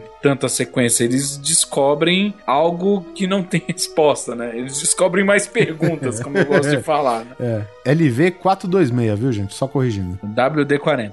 O... Esse é o duro de espiar, agente WD-40. Mas aí a gente tem essa exploração, né? Então, uma das coisas que eles encontram, né? Um deles encontra é um facehugger, né? O, o alien, o verdadeiro alien mais amante da história, né? Ele te abraça, me beija, me chama de meu amor. e quer beijo de língua no primeiro encontro. Exatamente. E lá ele coloca no peitinho do, do, do garoto, né? Ele coloca uma criatura que vem a ser. Que até então a gente não sabia, que a gente só achou que aquela era a criatura, mas uma criatura que vai tomar as propriedades do hospedeiro. Exatamente, né? Isso é uma coisa que no primeiro filme, obviamente, não vai ficar claro, porque não expande o assunto lá, né? É simplesmente só tem humanos, tem um gato, né? Mas ele não quis ir no gato. Mas nos outros três. Sei lá, tem agora o Prometheus, né? Tem mais três, quatro filmes aí. É que o. Quando o Alien se hospeda, né? Depois que o Facehugger põe a sementinha linda lá, ele assume as- algumas características do hospedeiro, né? Então, Sim, tipo, no Aliens 3, por exemplo, ele saiu de um cachorro, se não me engano, né? Então ele tem aquela coisa de se movimentar que nem um cão e é, coisa do tipo e tal. O Aliens, que é o Alien, o resgate, né? Aqui no Brasil, era só humanos, né? Então, tipo, a característica do, do, do alienígena era o mesmo do primeiro filme. E querendo ou não, Alien vs Predador, aquela arte foi baseada também no confronto do quadrinho, que é considerado, entre aspas, canônico. Sim. né, faz parte, ele é. Ele chega a criar o que a gente chama de Predalien, né? É o Alien e Predador ao mesmo tempo. É, e as- mesmo assim, os dois filmes são um belo de um lixo. Mas você sabe que eu gosto da, da, da historinha que eles Eu inventaram? também gosto, gostei. eu também gosto. Eu achei O- legal. O, primeiro eu acho até engolível. Não sei se. O Alien vs Predador. O, o primeiro, isso. Alien É, vs esse Predador. eu achei legal a história das pirâmides, de ter várias coisas assim, tipo, a pirâmide tinha vários marcas e hieroglifos espalhados, que tem em, pi- em pirâmides espalhadas no mundo inteiro, como quem disse que todas as civilizações meio que copiaram aquela lá, como se fosse a pirâmide. Sim, sim. O fato dela ser uma- um labirinto que se mexe, que troca a cada tempo, que os predadores usavam os humanos como presas, né? Achei muito legal isso. Eu gostei. Sei lá, é a mesma coisa que eu digo de é, do negócio de que eu falei no podcast uma vez, do episódio sobre Sharknado 2, que foi que é um filme de fé, porque os aliens têm aquela baba ácida e o sangue ácido que corrói numa velocidade inacreditável, né? Só que no final do, do filme Alien vs Predador, alguém dá um tiro de 12 no alien de baixo pra cima, ou é no segundo? Eu não lembro. Eu lembro que alguém vai ser atacado pelo alien por cima, o cara tá tipo agachado atrás de uma caixa, o alien vem por cima, o cara dá um tiro de 12 pra cima e dá no alien, não cai uma gota de sangue ácido, não Ah, derrete pode ninguém, não prejudica nada. Ou seja, se você não acredita que o sangue do alien te derrete, pô, não funciona com você, sacou? Isso que eu acho foda, essas incongruências, assim, que são coisas. São. São bem. São, sei lá, são ruins, sabe? O filme, o filme em si é uma bela de uma bosta mesmo. Eu estou aqui tentando achar um motivo, e o motivo é porque os dois são um lixo. A, a franquia original, ela comprova que o Aliens é, é o bicho mais foda, porque ele é perigoso até morto, né? Tem, tem até, acho que no. Deixa eu ver. No Aliens 4, a ressurreição, os bichos estão presos num laboratório e dois matam um pra usar o sangue ácido pra passar pela cela, sabe? Ou seja, o bicho é ácido, ele é perigoso, sabe? É- não tem perdão, cara. Até Não, a ele é um- língua dele morde, filha da É, puta, pois sabe? é, e ele é um parasita num certo ponto, né? É. Porque precisa de um hospedeiro pra sobreviver. Sai, te mata, depois já tá aquele bicho enorme, é furtivo, é grande, é forte. Cara, e esses outros dois são lixo. E eu não sei aonde começou essa ligação entre Alien e Predador. É, é anterior ao filme do Alien ou não? Não, né? Acho que veio do videogame, né? do videogame, é. É, Ah, veio do tá. videogame dos quadrinhos. Na verdade, acontece que é no filme do Predador, no 2, que eles chegam na nave do, do Predador e lá tem, tipo, crânios de todas as criaturas, tipo, Inclusive dos- o Alien, né? É, inclusive o Alien. Então, tipo, Ah, tá. É pra levar. é, Eles, ele vai sempre atrás, é aquela ideia do predador mesmo, né? Ele vai sempre atrás de presas que podem dar uma luta pra ele. É, o Predador Então- curte a parada de caçar. É, o Danny É. Glover prestes a aposentar e o Schwarzenegger, né, cara?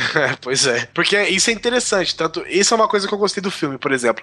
Tem uma hora que ele encontra um cara que tem problema de coração e ele simplesmente deixa o cara lá, né? Ele tem um Porque certo código de honra nele. É, não é né? código de honra, é porque esse cara não vai adiantar, porque ele vai soltar o cara, vai dar um susto nele e o cara vai morrer ali, entendeu? Não tem, não tem jogo, não tem aventura pro predador, né? É, eu entendi que assim, ele quer que a, que a caçada seja justa, então ele não vai caçar alguém doente ou alguém com problema. ou E usar. assim, entendeu? É, essa premissa foi até o que o, o Simão falou, que eu gosto bastante do algumas coisas do primeiro filme, é quando eles falam, predadores são uma raça, tipo, que prezam nisso, e eles talvez sejam o motivo que os aliens infestaram o universo, porque eles descobriram uma raça muito eficiente, difícil de se caçar, e eles são apaixonados pelo voo, né? Ou são apaixonados pela caça mesmo, né? É, e é engraçado, porque Predador, o primeiro filme, né, do Schwarzenegger, o, o Predador não tá com esse papo toda hora que ele chega, né, na Terra, né? Mas ali, o- no primeiro filme, é aquela coisa que a gente brinca, né? O, é, era pra ser o Van Damme vestido de Siri, né? Então, ali não tinha nada estabelecido. Esse seria o verdadeiro camarão, né? Essa é uma história interessante, eu acho, até. Misturar logo os dois grandes aliens do cinema, assim, né? Predador e o Alien mesmo, num, num, num mesmo universo, no mesmo contexto, onde um mata o outro. É, um é a presa do outro, né? Porque no final das contas, o Alien, que até onde a gente sabe que o Oliver mesmo falou, é o bicho mais perigoso que existe e tem uma outra raça que se amarra em caçar um desses, sabe? O Ridley Scott, ele chegou pro,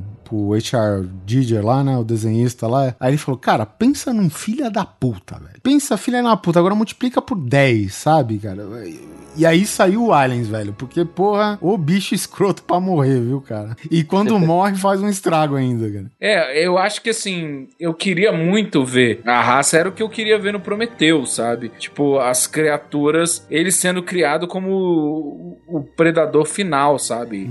Que Ele, pra mim, parece uma arma. Não é possível uma criatura que predatória, adaptativa e, tipo, todo dano que você causar nela, tipo, faz dano em você. Se fosse um RPG, era assim, ah, sua espada faz um de 8 de dano no monstro e ele faz 2 de 20 em você de dano. Que porra é essa? D20 é dado pra acertar, não é dado pra fazer dano. Não, não, vocês vão tomar dano sim. Mas, cara, é, é como você falou, é um filho da puta. Não tem outro adjetivo pros aliens, né? Bom, mas já que a gente falou do combate aliens e predador, a gente não se aprofundou muito no, no predador, né, cara? Predador, o que a gente já falou, é um cara que vem aqui pelo desafio da conquista e da caça, né? E é o homem de ferro alienígena, né, velho? Porque a quantidade de arma que ele consegue carregar é um negócio impressionante. Puta que pariu, velho. Aquela Ele é pulseira, massa, né, aquele o Pip Boy dele, velho, é um negócio sinistro aquela porra, né, velho? Não, o legal é que, tipo, você tem mil armas e a sua pulseira ainda é uma bomba nuclear. Pô, é, é- é a melhor. Se maneira- nada der certo, você explode um país inteiro. Mas fala se não parece o equipamento que você levaria pra enfrentar um alien.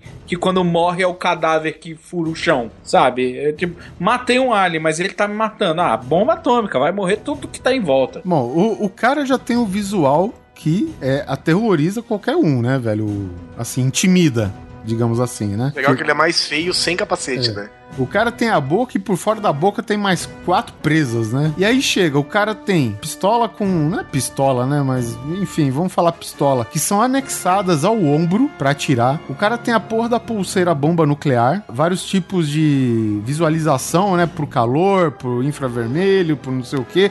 O Você cara. não consegue ver através de lama. Na, na verdade, ele não consegue ver através da de temperatura fria, né? Se tudo tá na mesma temperatura baixa, ele não consegue ver. É, porque na, na, na cena lá ele muda pra temperatura e, o- e ele se revestiu de lama, meio que sendo um bloqueio térmico, né? Por isso que ele ficou sim, invisível. sim. É. Caiu no Alasca, Ele ficou na. Ele ficou. Na verdade, o Schwarzenegger ele ficou na temperatura ambiente, né? O, pelo menos por fora, né? E o cara fica invisível. O cara tem aquela rede que ele atira e a rede vai encolhendo e o cara morre esmagado na rede, sabe? Picotado, na verdade, né? A rede picota o cara. O cara tem aquela estrela filha da puta. É, isso você tá falando do primeiro Alien só, né? Porque no Alien vs Predador 2 ele tem aquela, aquela garrafinha que tem um líquido que evapora qualquer coisa lá. Aquilo lá é pra fazer o curativo, não? Não, que ele joga uma gota na piscina que o Alien tá morto, lá seca a água da piscina inteira, evapora. Ah, isso no Aliens vs Predador? É. Eu lembro que no jogo você tinha, tipo, três classes. Você tinha o batedor, o. Tipo, sei lá, um tipo sniper da vida e o guerreiro. E o guerreiro era o monstro, sabe? O guerreiro era o cara que destruía tudo, assim. Ele era um monstro gigantesco. Um dos golpes dele era Shoryuken, sabe? De tão agressivo que ele era. Se fosse considerar RPG, né, Neto? O cara não tinha mobilidade nenhuma, né? O que, que eu falo em termos de RPG? Você vai ver que merda que ele ia ser. É,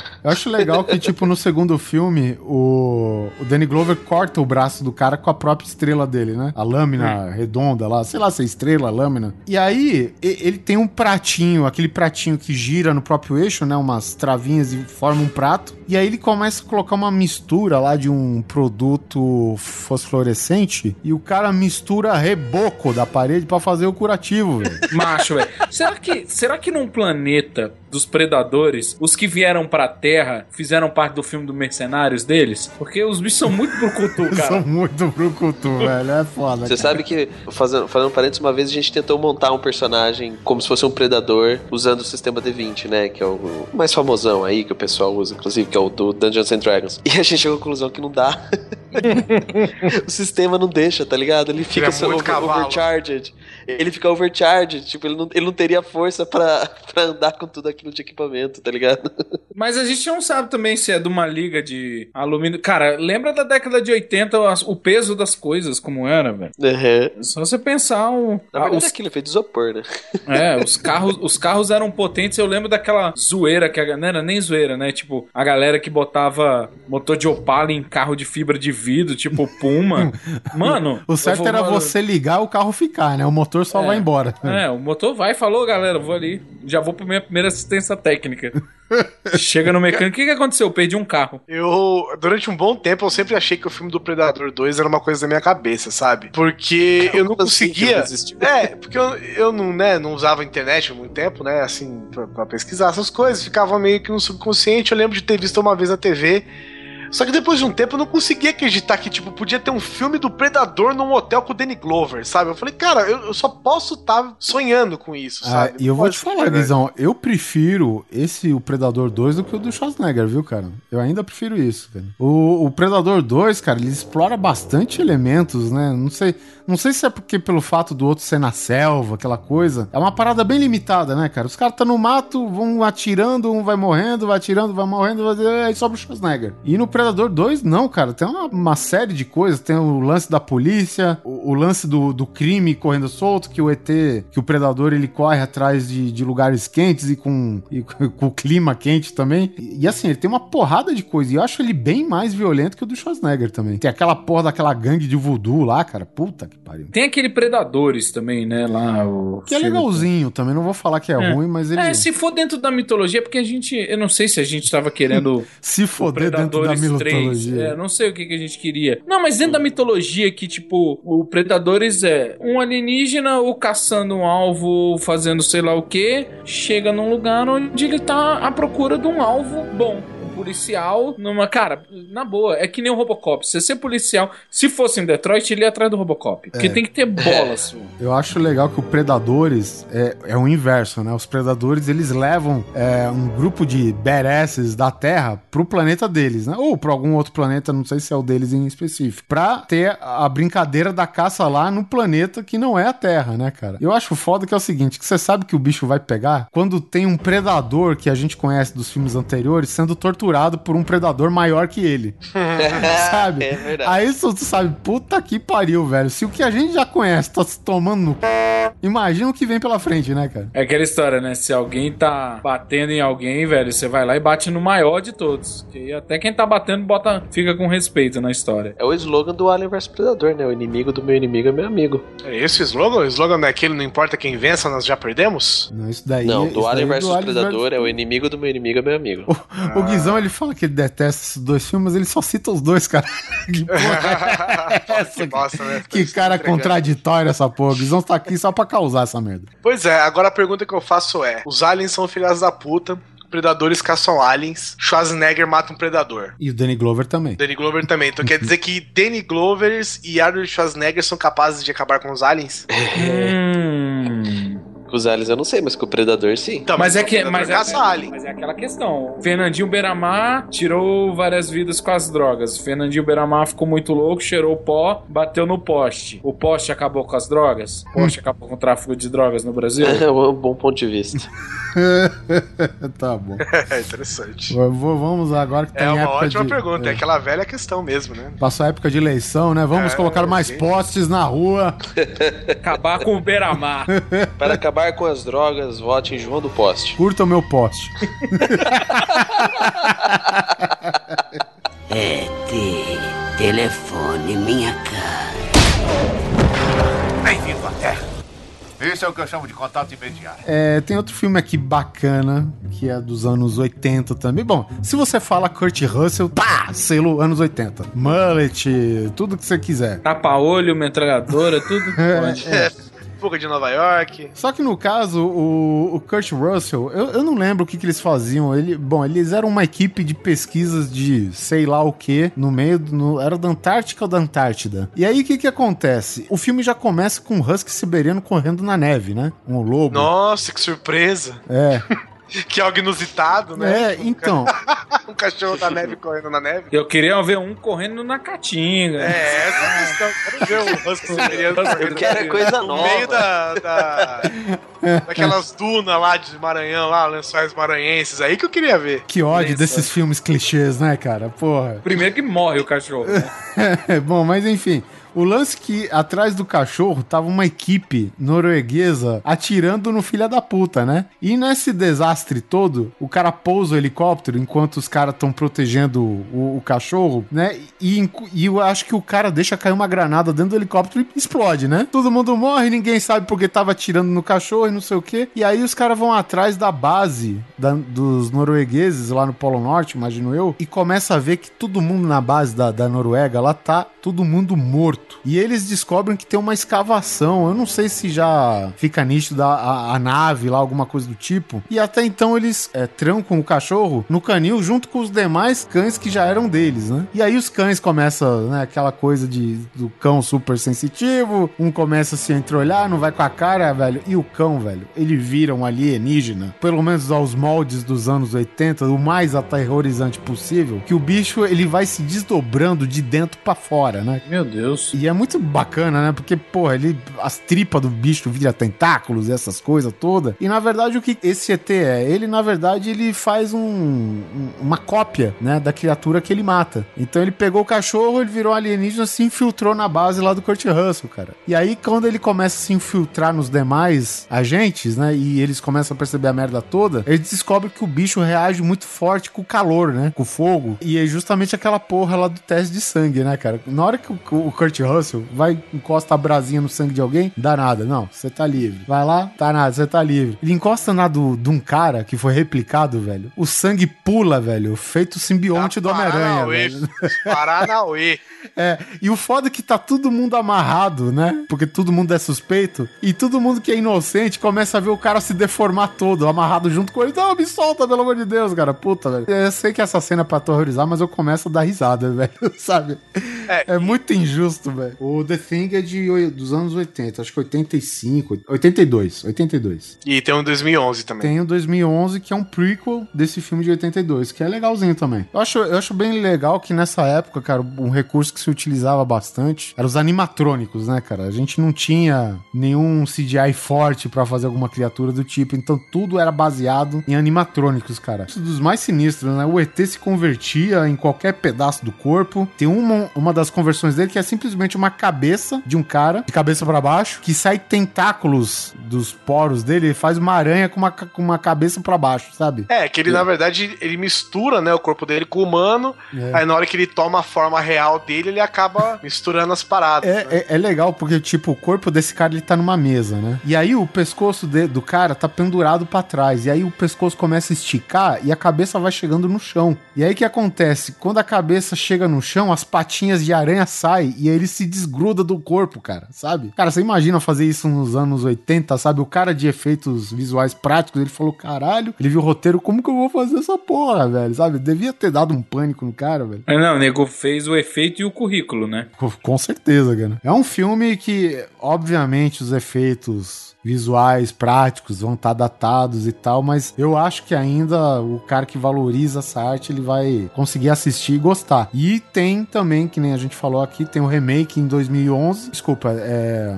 é um prequel, né? O que aconteceu antes desse filme de 80 e, de 82? É o da Julianne Moore? Hum, não, não. É com aquela atriz que faz a filha do John McClane lá, a que faz a, a Ramona Flowers. Ah, tá. Eu sei quem é, mas eu não sei quem é ela no filme, sabe? Eu não tô. E, ne- e nesse filme, obviamente, tem alguns animatrônicos que são irados pra caralho, mas também muita coisa evoluiu pro CGI que também tá, tá bem empregado nesse filme. Então, recomendo forte. ET, telefone minha cara. Esse é o que eu chamo de contato imediato. Cara, tem um filme que eu lembro do Charlie Sheen, e eu lembro até que ele atuava bem. Charlie Sheen não gordo. Charlie Sheen gordo. Charlie Sheen gordo, antes do pó, antes do pó. ou, ou nas pausas, né? Na época da maconha, que é o que dá, é a droga que dá fome. É, verdade. bem E colocado, aí- bem colocado. E aí, eu lembro que eu gostava desse filme, porque eu sempre gostei de filme de ficção, sempre gostei de filme de alienígena. Só que, num final de semana, tipo, sei lá se foi um final de semana ou um, um mês, eu não lembro direito. A HBO começou a pegar lá em casa. Tipo assim, na TV básica, sabe? Tipo, aquele canal merda, assim. Tipo, eu eu tinha uma TV tosca, tosca RF. E por algum motivo, a HBO começou a pegar. E aí, toda vez que passava esse filme, eu queria ver, sabe? Porque eu, primeiro, não tava acreditando que eu tava vendo HBO, e segundo, que eu, eu tava maluco pra todo tipo de conteúdo que fosse algo que eu gostava. E eu falava, pô, HBO tá me dando isso. E aí era um filme que, tipo, tinha uma invasão, né? Começava a aparecer na mídia. E aí, eu, cara, eu, eu tenho só lembranças remotas de alguns momentos, coisas do tipo, os alienígenas viravam a perna pra trás, sabe? É, os alienígenas se disfarçavam de humanos. É. Eles tinham uma máquina lá que fazia uma roupagem de pele neles. Deles. Eles ajeitavam as perninhas, né? E tal. E eu lembro que esse filme, cara, ele é meio. Eu acho que ele é contemporâneo com Independence Day. Só que, obviamente, é um filme menor. Né, um filme menor orçamento e tal. O slogan dele era estilo, sabe, essa briguinha SBT Globo? Sabe que SBT sabe que é uma merda, mas quer cutucar? Então, é tipo assim: tava um cartaz lá, ETs invadindo? Ah, eles já estão aqui, sabe? Coisa do tipo. Sim. É, então, o Charlie Sheen, ele na verdade fazia o papel mais ou menos da Judy Foster no contato, né? Ele observava Cara, foi sinais. O pior comparativo para Charlie Sheen, mas o mais preciso. O mais preciso, Não, cara. tipo, você falando isso me deu vontade de assistir o filme, cara. Só que não é uma coisa profunda que nem contato, né, cara? Que tem toda aquele, aquela filosofia e tal, né? Então, o Charlie Sheen, ele, basicamente, ele analisa sinais, né? E tem um cara, novamente, que nem contato, que quer, acho que, cancelar o projeto. E o Charlie Sheen captou um sinal da puta que eu pariu. Ele quer continuar pesquisando essa porra, entendeu? O que acontece? Ele sabe que esse sinal tá sendo repetido por algum lugar da Terra. Só que o, o sinal vem de fora. E aí que ele vai parar, acho que no México, cara. Um negócio assim, cara. É, ele vai parar naquelas paradas que são aquelas antenas enormes que ficam é, procurando. É, é, captando barulhos do espaço, sons do espaço, mandando in- informações pra satélite. É, eu sei que no final das contas ele vai seguindo, vai seguindo o sinal, né? Até que ele vai parar na, nessa cidadezinha do México. E ele vê que a fonte que, que ele tá. Que o sinal tá sendo repetido, não tem bosta nenhuma, né? E aí ele fica sentadinho de noite lá pra ver o que que acontece, de onde que sai, pra ver se ele consegue ter uma luz de onde que tá saindo a porra do sinal. Aí, cara, abre uma dessas comportas, né? Que abre em círculos, né? Toda tecnológica. E sai uma parabólica, cara, gigante, né, cara? E as pétalas vão se abrindo, formando a parábola, né? Da antena. E aí fala, ah, filha da puta daqui, né?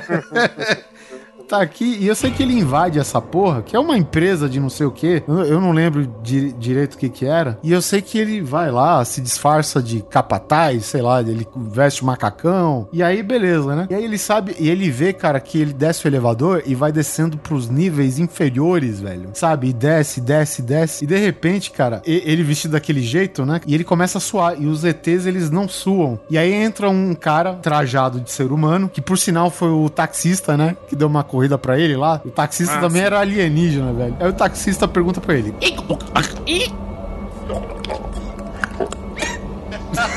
Sabe?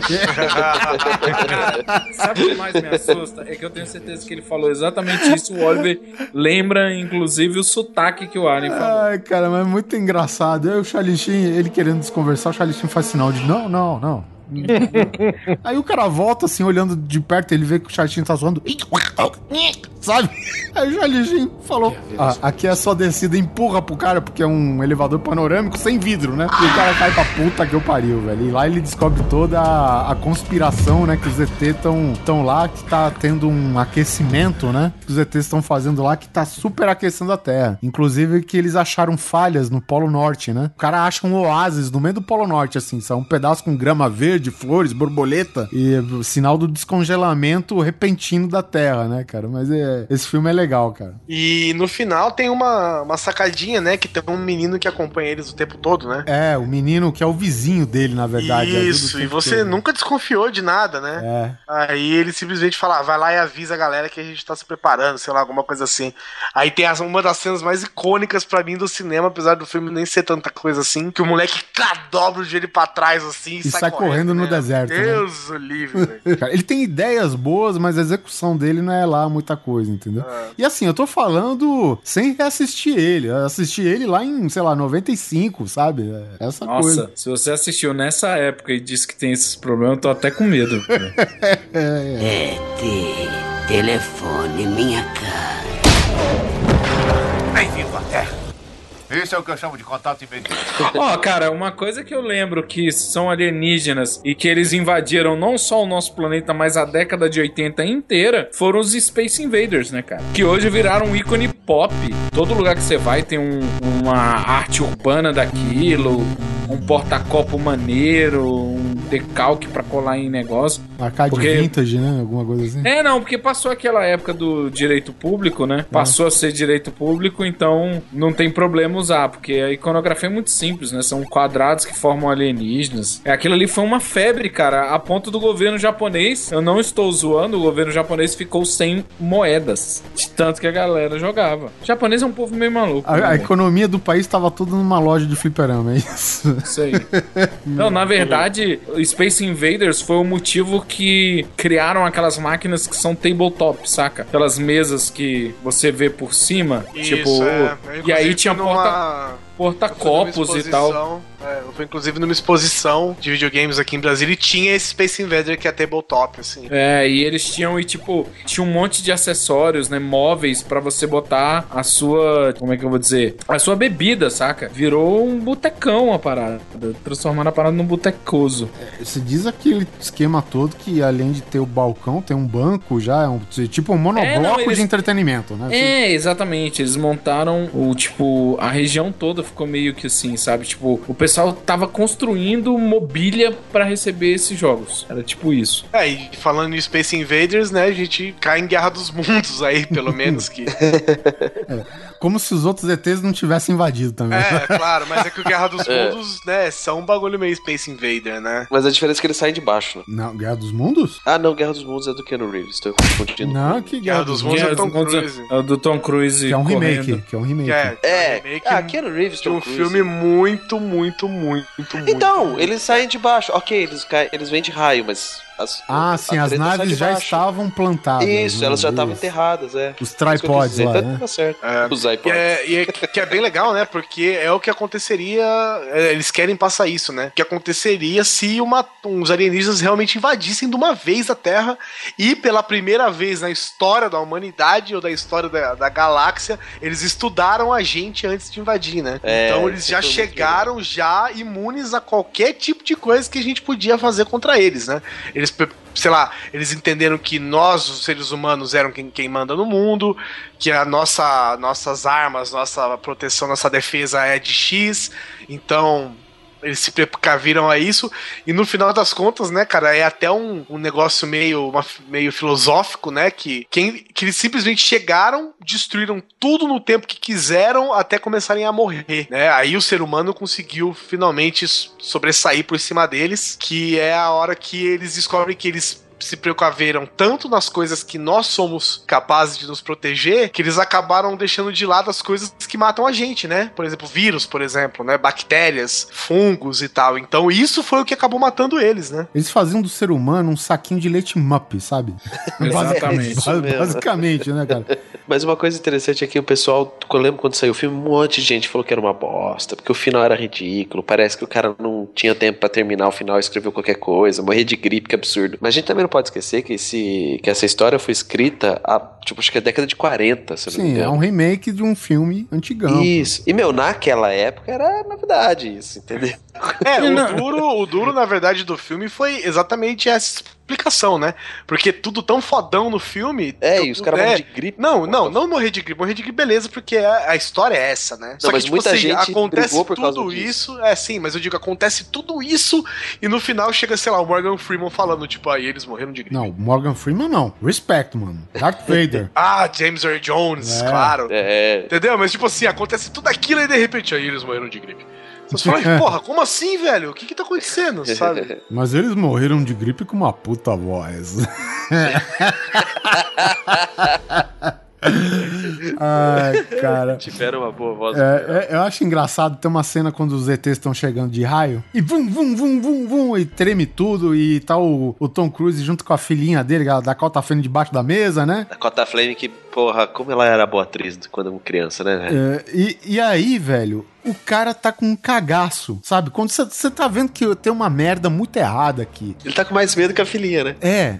E aí, o que que ele me pergunta? Cadê o trovão? Filha da puta, velho, você tá aterrorizado. Você vai querer saber se, tem- se o raio tá vindo sem trovão, com trovão? Ah, vai pra puta que pariu, velho. vai se foder, cara. Calma, filho, o raio não cai duas vezes no mesmo lugar. Pá, pá, pá, três.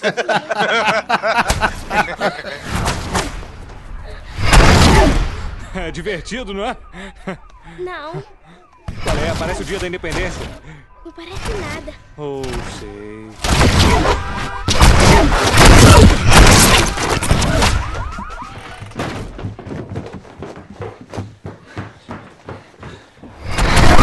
Tá tudo bem, você tá segura aqui. Caiu bem atrás da nossa casa. É, eu sei. E não deve cair de novo. Porque os raios não caem duas vezes no mesmo lugar. Ah, meu Deus!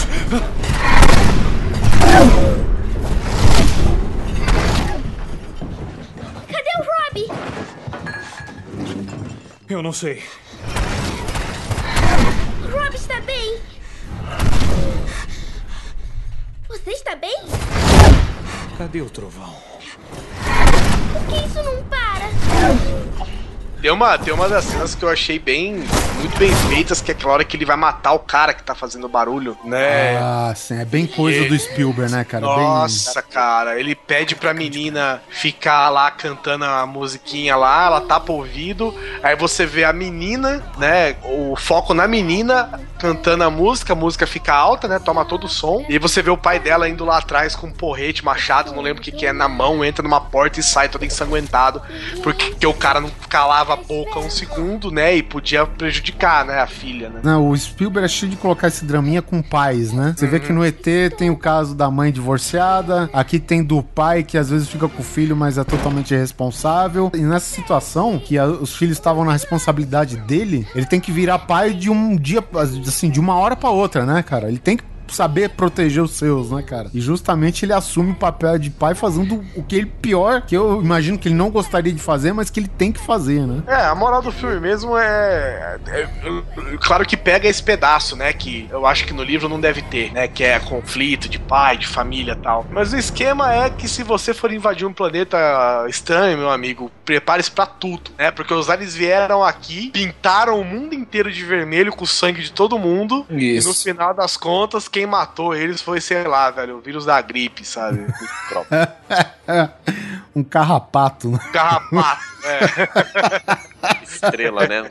Entendeu? Grudou um monte de Estrela. carrapato naquelas veias que nasceu até as naves, sabe? Aquelas veias vermelhas, sei lá que porra. Aqueles troncos vermelhos, fudeu com ele. É engraçado que, assim, a prova de que o público nunca leu e nunca estudou, né? É, tipo, absolutamente nada. Quantas histórias a gente não viu pra nós que prestamos atenção nas aulas, ou lemos, ou até mesmo lemos um ou outro livro que sabe contar isso? Quantas histórias a gente já não viu de colonizadores pegando doença, né, cara? Aham, é, muito bem Subestimando lembrado, o muito lugar, lembrado, sabe? cara, é. Então, tipo, acontece. Você se prepara militarmente pra um negócio e quando você vê você se fode de verde e amarelo por causa de outro, é até normal, cara. Eu fico imaginando esses aliens, tipo, invadindo o Brasil pela Amazônia, né? Eles vão enlouquecer. chegam aqui, eles se preparam, tal, ah, as árvores são assim, o clima é assim, os seres humanos podem estar espalhados, tem onças, tem não sei o que. O cara chega aqui, a primeira coisa, velho, toma uma picada de mosquito, fica se cagando durante um mês, né? Entra aqui, toma uma picada de carrapato, já fica seis dias cagando sangue, né? A porra.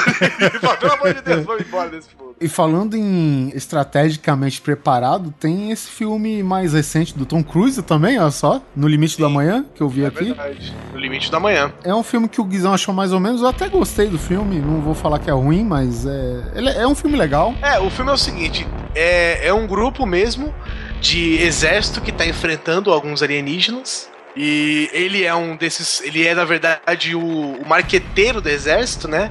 Então ele é daquele que faz vender as pessoas, que faz a galera se alistar, que, que investe. Ele é o Capitão América, do É, começo tipo do filme, sabe? É, só que sem a parte de ser fodão.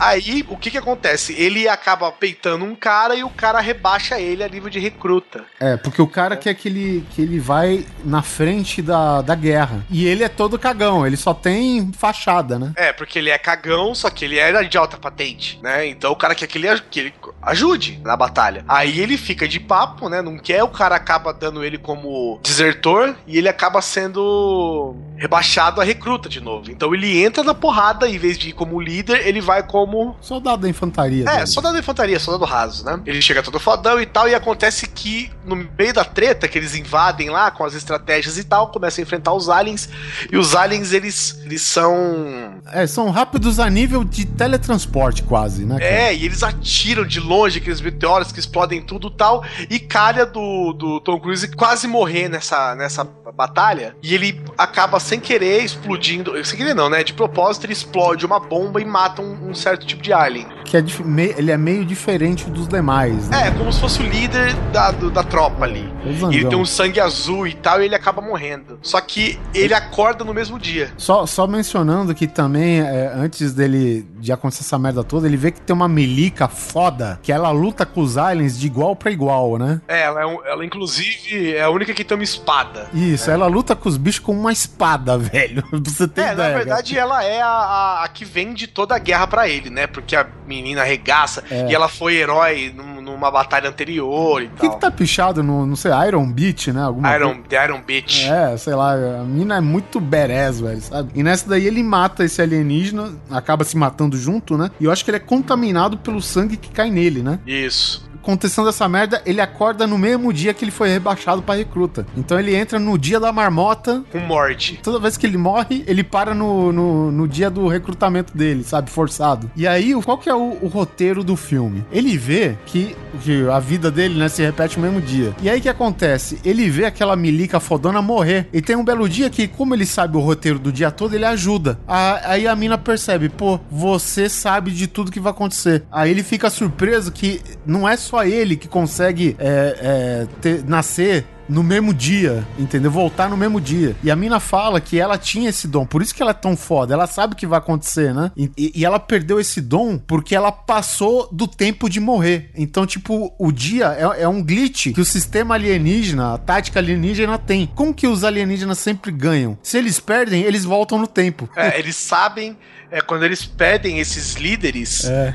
o principal que coordena eles, né? Ele, ele, ele lê essas informações e consegue voltar no tempo e, por exemplo, marcar uma outra estratégia. Exatamente. Na hora, né? Então, e aí fica nessa repetição o tempo todo, até, claro, o desfecho, né? E, e, e as coisas. Mas isso eu achei muito interessante no filme, até porque eu gosto quando tem esses filmes que fica repetindo o dia, que é toda hora ele morre, né? Você vê, tipo, o cara 15 vezes seguidas tentando fazer a mesma coisa, aí ele morre. Aí, sei lá, o cara tá andando, ele vai tomar um tiro. Aí, aí chega na segunda vez, ele abaixa. Aí ele levanta explode uma granada. Aí mostra ele correndo de novo, agacha, pula de lado, aí ele sai correndo atropelado por um caminhão. Né? Então vai, vai. O cara vai aprendendo cada segundo. A cada passo, né, que ele morre, ele vai aprendendo um pouco mais e vai chegando um pouco mais à frente na.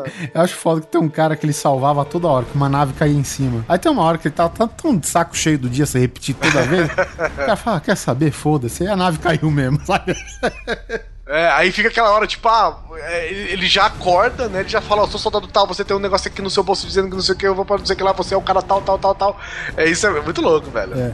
E esse filme, na verdade, é como se fosse uma alegoria física pro cara invadir a Matrix e acabar tudo, né? Mais ou menos isso, se a gente for ver bem. Porque é, é o que eles têm, cara. Eles voltam no tempo e os aliens dominam os humanos, né? E co- como o Tom Cruise matou um desses líderes, né? E foi contaminado, ele tem a chave do sistema militar dos ETs, né? Então, é aí que ele tem que seguir os passos daí. É um filme meio complicado pra gente ficar explicando aqui, mas é, compensa assistir também. Achei bem legal, cara. ET, telefone minha cara.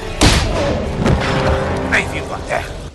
Isso é o que eu chamo de contato imediato. Tem um filme que eu assisti recentemente. O filme não é tão recente, mas eu vi ele recentemente. E ele se chama Dark Skies. E é com aquela atriz que faz a Felicity lá. Não precisa de nome. Todo mundo só sabe quem ela é como atriz que fez Felicity. pois é, cara. É Carrie Russell, pronto. Eu, eu acho legal porque esse daí é o típico ET, ah, o estilo de suspense que a gente tem nessas histórias que supostamente são reais e tal, né, cara? E que, e que começa a acontecer um monte de coisa estranha na casa dela, sabe? Começa a sumir foto da família e ninguém sabe por quê. Os filhos começam a ter um comportamento meio, eh, digamos assim, errático, sabe? Acordar de noite, aparecer pelado no jardim, coisa do tipo. Tem uma hora que ela escuta um barulho lá, desce a cozinha, a geladeira tudo fodida, as comidas tudo no chão, cara. Ela acha que é um animal, né, cara? No segundo dia, ela desce de novo e todo tipo, os copos e tudo que isso que é, é louça transparente de vidro, digamos, apareceu uma armação com copos, pratos e não sei o que, com uma iluminação por baixo que fazia um padrão desses círculos de colheitas no teto, só que com luz. Sabe? E ela falou: caralho, velho. E aí chama a polícia, aquela questão. Quem não falaria, né? E tem um lance que é sinistro, velho, que é quando ela entra no quarto do moleque e o quarto escuro e ela vê a silhueta do ET, que nem a gente conhece o formato cabeçudo, né, magrelo, não sei o quê. Ela liga a luz e desaparece, né, cara? E o moleque fica reclamando do Sandman, né? O Sandman mandou isso, o Sandman mandou aquilo e não sei o quê, cara. E aí, cara, é, é um típico filme de abdução e eu acho legal, assim, conferir. É uma menção aí, eu- pelo que eu vejo, ninguém assistiu, só eu. Quer saber onde entra o céu escuro aí? O Dark Skies? Ah, cara, É. Dark Skies porque o inimigo vem do alto e ele é Dark. Uh! Darks. Ele atua na E o escuridão. Cowboy versus Alien, ninguém vai falar? Deus o livre, graças a Deus.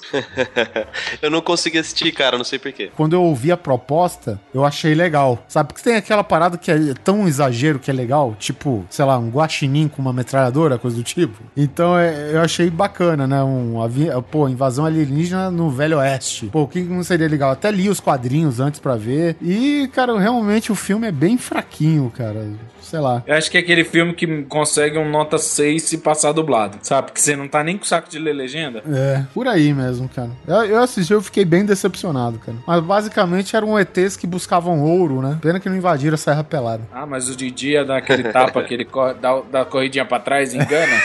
É, aqueles pulinhos pra frente, pra ET trás, pra frente, pra trás, pá! Quebrar o pau três vezes na cabeça do cara com edição. É, exatamente. ET, telefone minha cara.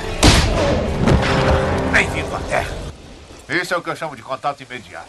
Vamos encerrar já que esse cast tá tomando proporções. Gastronômicas. Extradimensionais. Exatamente. E vamos falar do ET que não estudou porra nenhuma pra invadir a Terra. Esse não. É esse não. Esse veio pelo nome do planeta, né? Tá todo mundo indo lá. Ah, Vou cara, lá curtir. Tá certo que o filme é, é aquela velha história, né? A gente tá falando aqui dos sinais. Esse, esse é o cara que acha que o Zé Bonitinho é galã, né? Viu? Terra tem terra, Zé Bonitinho é um homem lindo.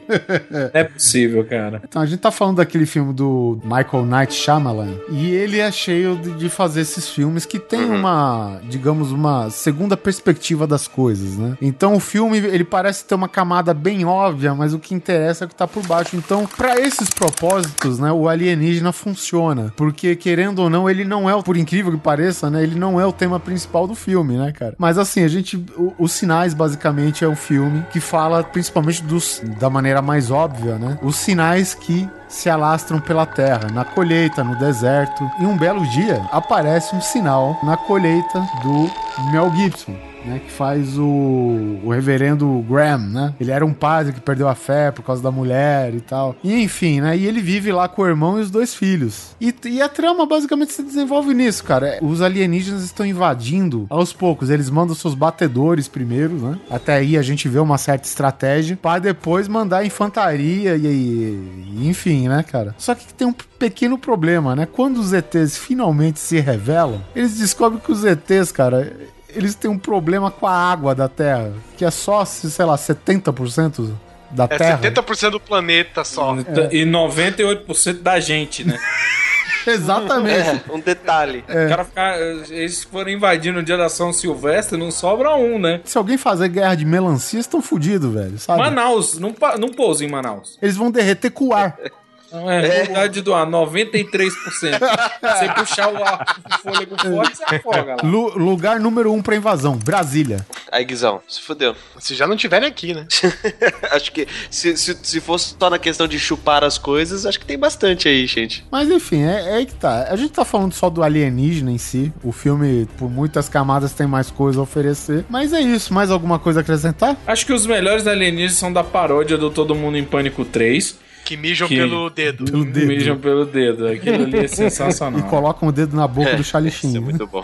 ET, telefone minha cara. Bem-vindo à Terra.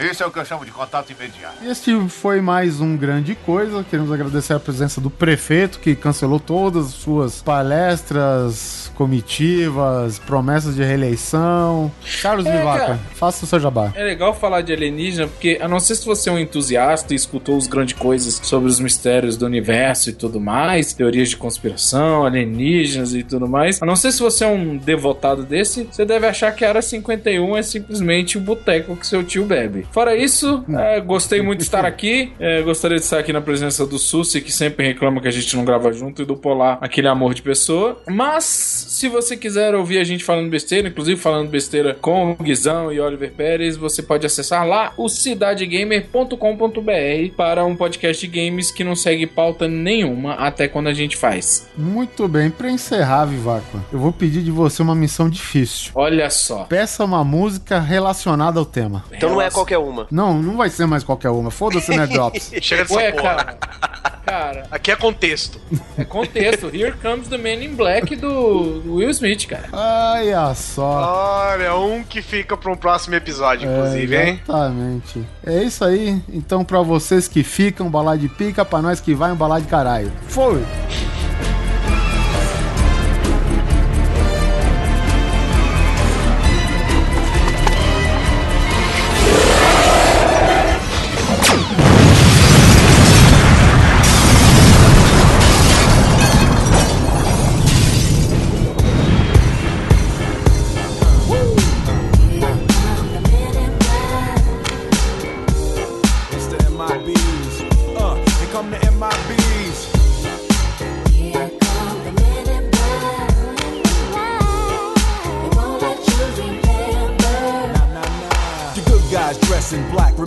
Just in case we ever face to face and make contact. The title held by me, MIB, means what you think you saw, you did not see. So don't blink, be what was dead is now gone. Black suit with the black Ray bands on, walk in shadow, move in silence, guard against extraterrestrial violence. But yo, we ain't on no government list, we straight don't exist, no names and no fingerprints. Saw something strange, watch your back, cause you never quite know where the MIBs is at. Uh, and.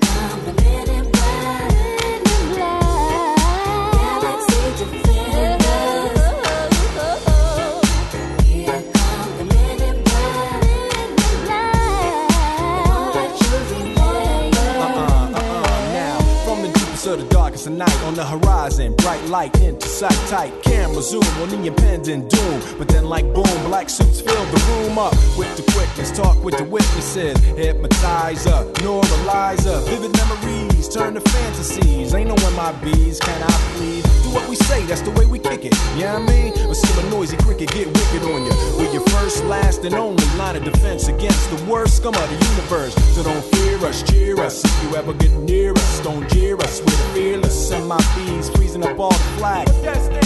Men in black, uh, and. The men in black.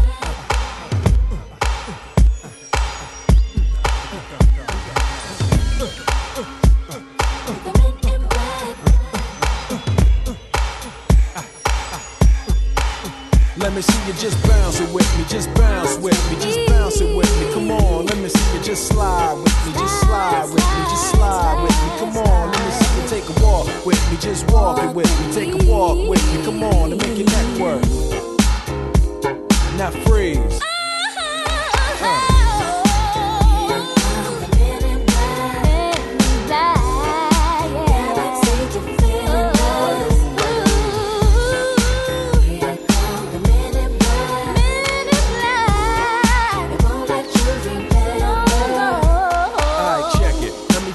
in closing.